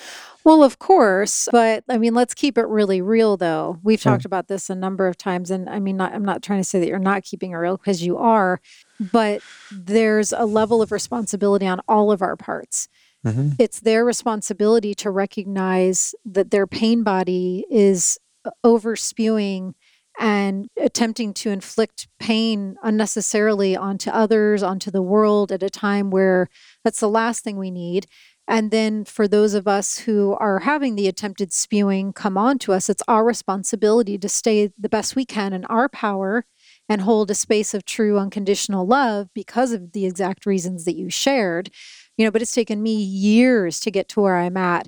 And it's only been fairly recently where I was truly 100% genuinely able when haters, whatever we want to call, you know, these situations, um, some really horrifically untrue things were being said about me on social media, but I was really genuinely able to send that person love, send those people love, and to hold a space of unconditional love from the understanding of, of what you shared.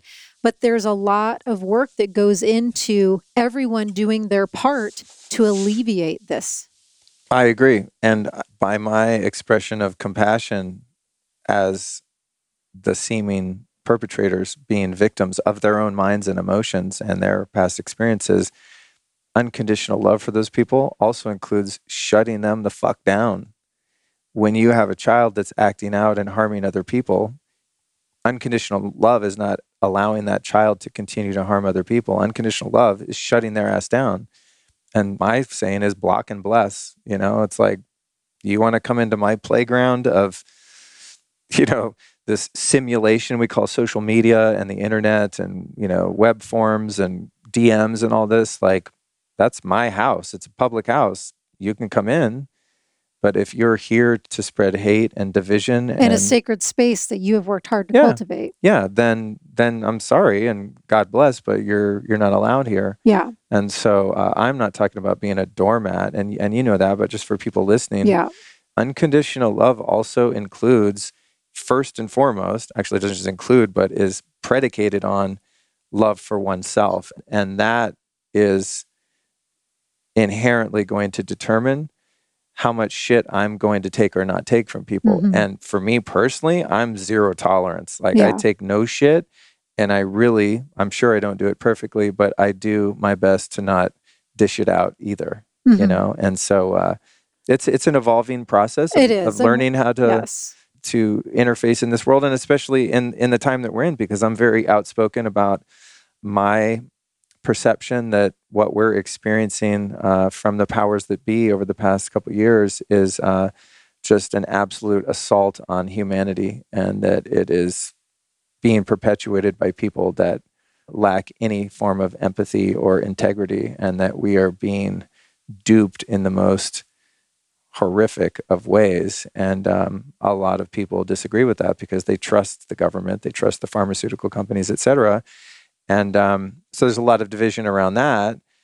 So for me, there's always a balance of speaking my mind and sharing what I perceive to be the truth. I don't know that I know it's the truth, but it's my perspective. Uh, sharing that, which um, is difficult to do without being pissed off. You know, it's like you have an observation. Okay, you turn on the news and you're being lied to so terribly and people's lives are just being destroyed and children are being traumatized wearing these masks and all the things that we see in the world and people being now manipulated and coerced into taking experimental medications that have not passed any clinical trials and the companies that are pushing them have no legal liability whatsoever if they're not safe etc you know dancing in that world is fertile ground for people who are very attached to their point of view to attack so it's an interesting place that we find ourselves in. And um, I just, for me, my my line in the sand is like, I'm not going to shut up about this. I'm not going to hide. I don't care if people like me. I'm not here to be popular. I'm here to amplify truth as I see so fit until those truths are revealed to be something other than that. Whether this lifetime or another. Yeah. Here, here's the closing principle on that take no shit, do, do no, harm. harm. Oh, yeah, I second that. And um, yeah, I just want to tune in before we go into your ceremonial offering. If there's one last thing that I want to share on that piece, just to button it up on my end. Yeah, I mean, don't get me wrong. I fully understand that we're all here. The purpose, I call this Earth School, we're all here to learn and grow and evolve. And so that means taking into remembrance and consideration that everyone is here um, doing that. But I, I will just say again if you are someone who is feeling seething anger or um, you know and, and feels some some strong emotions that then the next step that you're wanting to take is to like spread hurtful or harmful or hateful things to another especially in a public forum especially if you've actually never met that person and actually do not know that person I would recommend that you take a pause. And that's where the bravest work of anyone's life comes in, is when you want to just get those emotions out of yourself and you think that the solution is that next step that I said. The bravest act is to take a pause and to really face and confront yourself and to question if you are projecting, to question if your pain body is so big that you feel like you can't hold it, so you're just wanting to expel it, and to really ask yourself those hard questions. And to go within and do whatever spiritual practices, meditation, breath work, whatever it is you need to come back to your center and come back to your own power and come back to some um, true healing solutions that don't exacerbate the pain on this earth. Yeah, it's great advice. I mean, that's that's what I do. I I get triggered by people. I want to punish them, you know. And I'll pause. Exactly what you said. Pause and go, "Where's this coming from? This is coming because my ego is threatened and it's saying attack and that's the, you know, the way that it goes." And I'd also add to that that it's like choose your enemies wisely. Yeah. You know, for these people that are trying to cancel personal development coaches and spiritual teachers and health coaches. It's like, really? Are those the people that are really at the root of societal's ills? What about DuPont? What about Monsanto? What about the corruption in the FBI, the CIA, the Democrat Party, the Republican Party? What about the fact that we're living on a fiat fake currency system perpetuated by the fraudulent Federal Reserve that impoverishes not only this nation, but dismantles the economies of third world countries and indigenous peoples all over the world, right? What about abortions that are perpetuated in lower income neighborhoods? What about uh, widespread circumcision that creates unconscious men? And on and on and on and on. Monsanto, Roundup in our food that's causing widespread disease and suffering. It's like there's such higher level battles to choose rather than you know, attacking some meditation teacher that you feel is fake or appropriating India or whatever. It's like, okay, sure, but like, God, there's such there's such bigger battles, geoengineering, you know, all of it. Yeah, I, I agree. Like, fight the power, but like, really, is the power an influencer on Instagram that you think is you know fraudulent or what or you know uh, ineffective or whatever it's just there are bigger fish to fry. That would be my recommendation too. Yeah. If you want to take that passion that you have to change the world, like think about who it is that's really in charge and why things are the way they are. Yeah you know, donate to some kids in Cambodia or, you know, put your energies and resources. Yeah. Like, how about human trafficking? Like, yeah. if you're pissed off at some influencer on social media and you spend your day crafting these, mm-hmm. these hate campaigns, you know, hate campaigns for them and canceling this person and everyone piling on, like, look at our border. Like, look at the suffering that's going on there, the human trafficking. I mean, we were speaking to someone the other night who's on the front lines of that. I mean, there are thousands and thousands of. Yeah of babies being, you know, really birthed into human slavery at this very moment. Go fight that. Mm-hmm. leave me the fuck alone. Perfect way to end. So we're going to go into your ceremonial offering. Uh, do you want people? You, will this be about five minutes? Just a brief Probably little? less. Okay, great. So do you want people to sit up or lay down? Let's go ahead and have people pull your car over if you're in one. Right.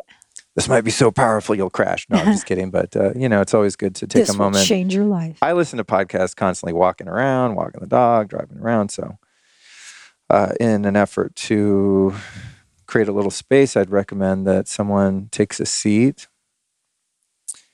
And I am certainly no shaman, but I am someone who is in deep reverence of practices that have been carried on through the lineage from all walks of life of all humans that came before us. And one truth remains consistent throughout all of these profound teachings that we've been so fortunate to receive. And that truth is that in stillness, we can find clarity. So I would encourage you to take a moment to be still, to take a breath in. a nice breath out. And to contemplate as you sit that apart from the breath that you just exerted your will to execute, that as you sit and feel into your body, that rather than you breathing, there's something that's breathing you.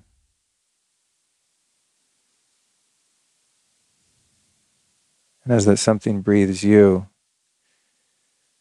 you could pose the question what is that that's breathing me? Who is that? To take a moment to acknowledge that the life we experience through our senses as we're embodied is gifted to us by something other than us. And you can test this by holding your breath for as long as you can. Don't do it right now. But as an exercise in the observation of this truth, it's as if consciousness has a purpose for us being in this body. And while we are not this body, because we're the ones observing the phenomenon, which the body experiences it through all of its amazing senses, we are in partnership with the body. And we can use our senses, the feeling of warmth in our heart, air going in and out of our lungs, the sounds of my voice, any sounds in the room where you are even with your eyes closed, there's a visual sense of a void. It's not that you don't see, you just see nothing. And through this instrument that we call a body, we can explore and acknowledge that there's an infinite power and a benevolent power.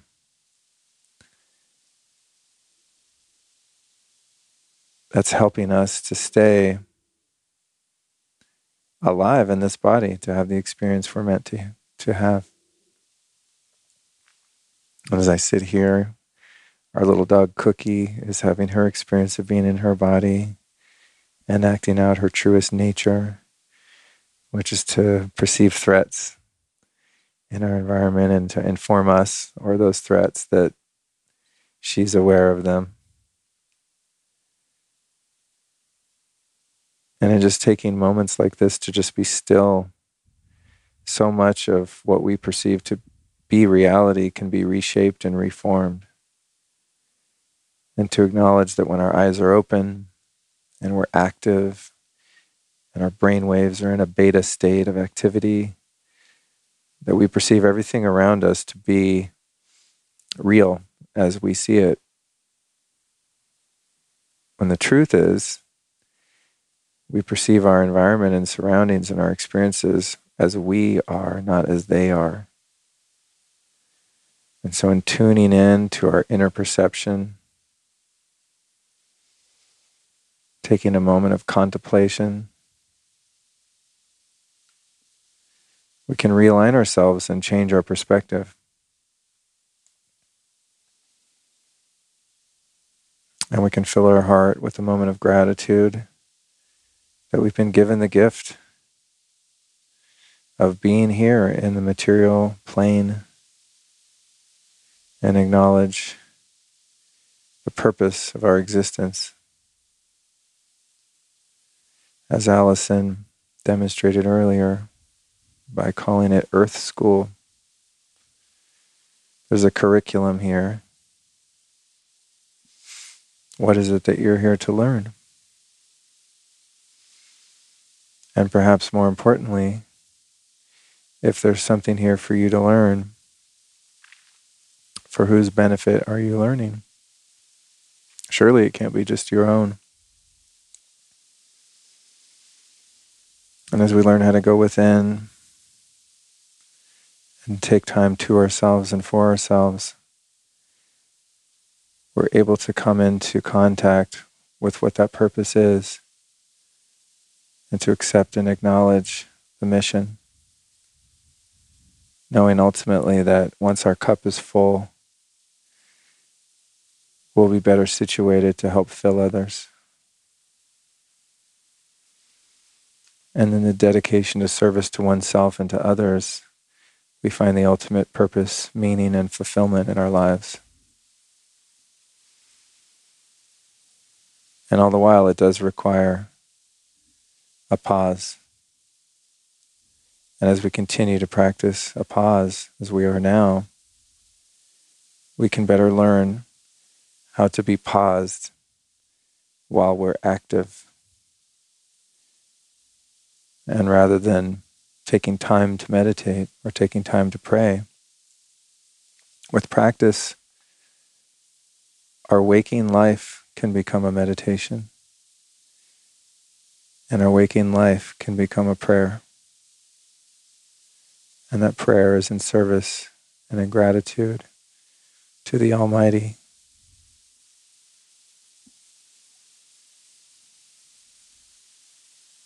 Thank you for joining me. Amen. Oh, that was a beautiful river you took us in. Thank you, honey. That was so powerful. Really brought me to a lot of important places within myself. So thank you. And did for me too. Thank you, self. yeah.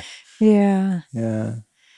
And I just want to tell you again how much I love you and respect you. And, you know, you're the most inspiring person I've ever known. And just so admire how brave you've been to face so much throughout your life for so many years. And such a testament, you know, of how this work really does work to, um, for both of us to be where, where we are now. And, you know, especially for you and your voyage. And, just thank you for being so kind and caring with me and with others and loving me so deeply and supporting me so much. You're just the greatest gift. So thank you. I love you. I love you. You're so easy to love. Oh, thanks. yeah. it, is, it requires such little effort. Uh, it's um, it's astonishing, really. I just adore you so much, and I'm so so happy for you that you've found this way to express yourself that's really added so much to my life, being able to find and interview fascinating, inspiring people as you're so doing that I've been doing for five years. It's it's really incredible way to spend your time. Yeah. And um, such a meaningful contribution to to others too. I mean, just people can sit and whether they resonated with parts or none or all of this conversation. There are plenty others out there on our podcast and elsewhere that can really inform us about the rules of life. Yeah. You know, here in Earth School, you can you can learn the rules for free, but each person, I guess, has to put in their own blood, sweat, and tears to get there, but there is a way to live that um, is relatively free of suffering. Yeah. Hopefully, we gave you a few uh, shortcuts. yeah, exactly, exactly. You know, it's it's it's really, I think, one of the gifts of experiencing some suffering is you can um, then help people to avoid it, not in a spiritual bypass, but in helping them to get to the root of the cause of suffering. Right, a heal, light bulb go off to heal the root without having to go through the rest of the tree. Yeah.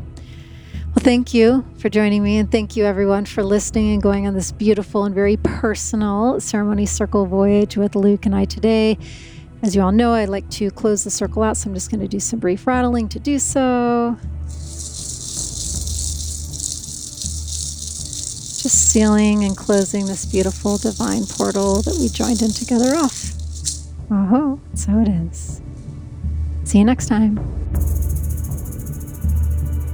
Woo! What a powerful voyage that was. It is just my greatest honor. It brings me so much joy and activates and lights up my soul to be able to sit with these incredible, embodied, true spiritual masters and leaders from all over the world. I ask that you please, if you feel called, continue to support them and their work in whatever way that feels aligned for you please go to my website where all the show notes are listed www.allisoncharles.com. That's www.allisoncharles.com so that you can access their direct links to their website and social media platforms and additional information about them. And remember, what makes Ceremony Circles so unique is that at the end of every single episode, as you just experienced, we immerse in a powerful ceremony, ritual, invocation, prayer, spiritual song, some sort of activation that the guest feels called to offer on that day. So listen to your intuition. If at any point Moving forward, you feel called to come back and re immerse in this guided ceremonial experience. Do so because I guarantee every single time you experience it, you will receive a new medicine transmission, a new awareness, a new awakening aspect within your soul. It has been an honor voyaging with you. Please keep the ceremony circle community vibes growing and activating Find me on Instagram at I am Allison Charles and let me know how you enjoyed this episode. Let me know how you are creating your own sacred ceremony circle space. Tag those in your soul fam who are immersing in the ceremony circle episodes and experiences with you. And let's unite in the next episode coming out next week so we can continue to activate the consciousness energies of planet Earth and the universes. This podcast is for information and entertainment purposes only, and my intention is not to provide medical advice or diagnosis. You should always consult a health professional before making drastic changes to your diet or lifestyle.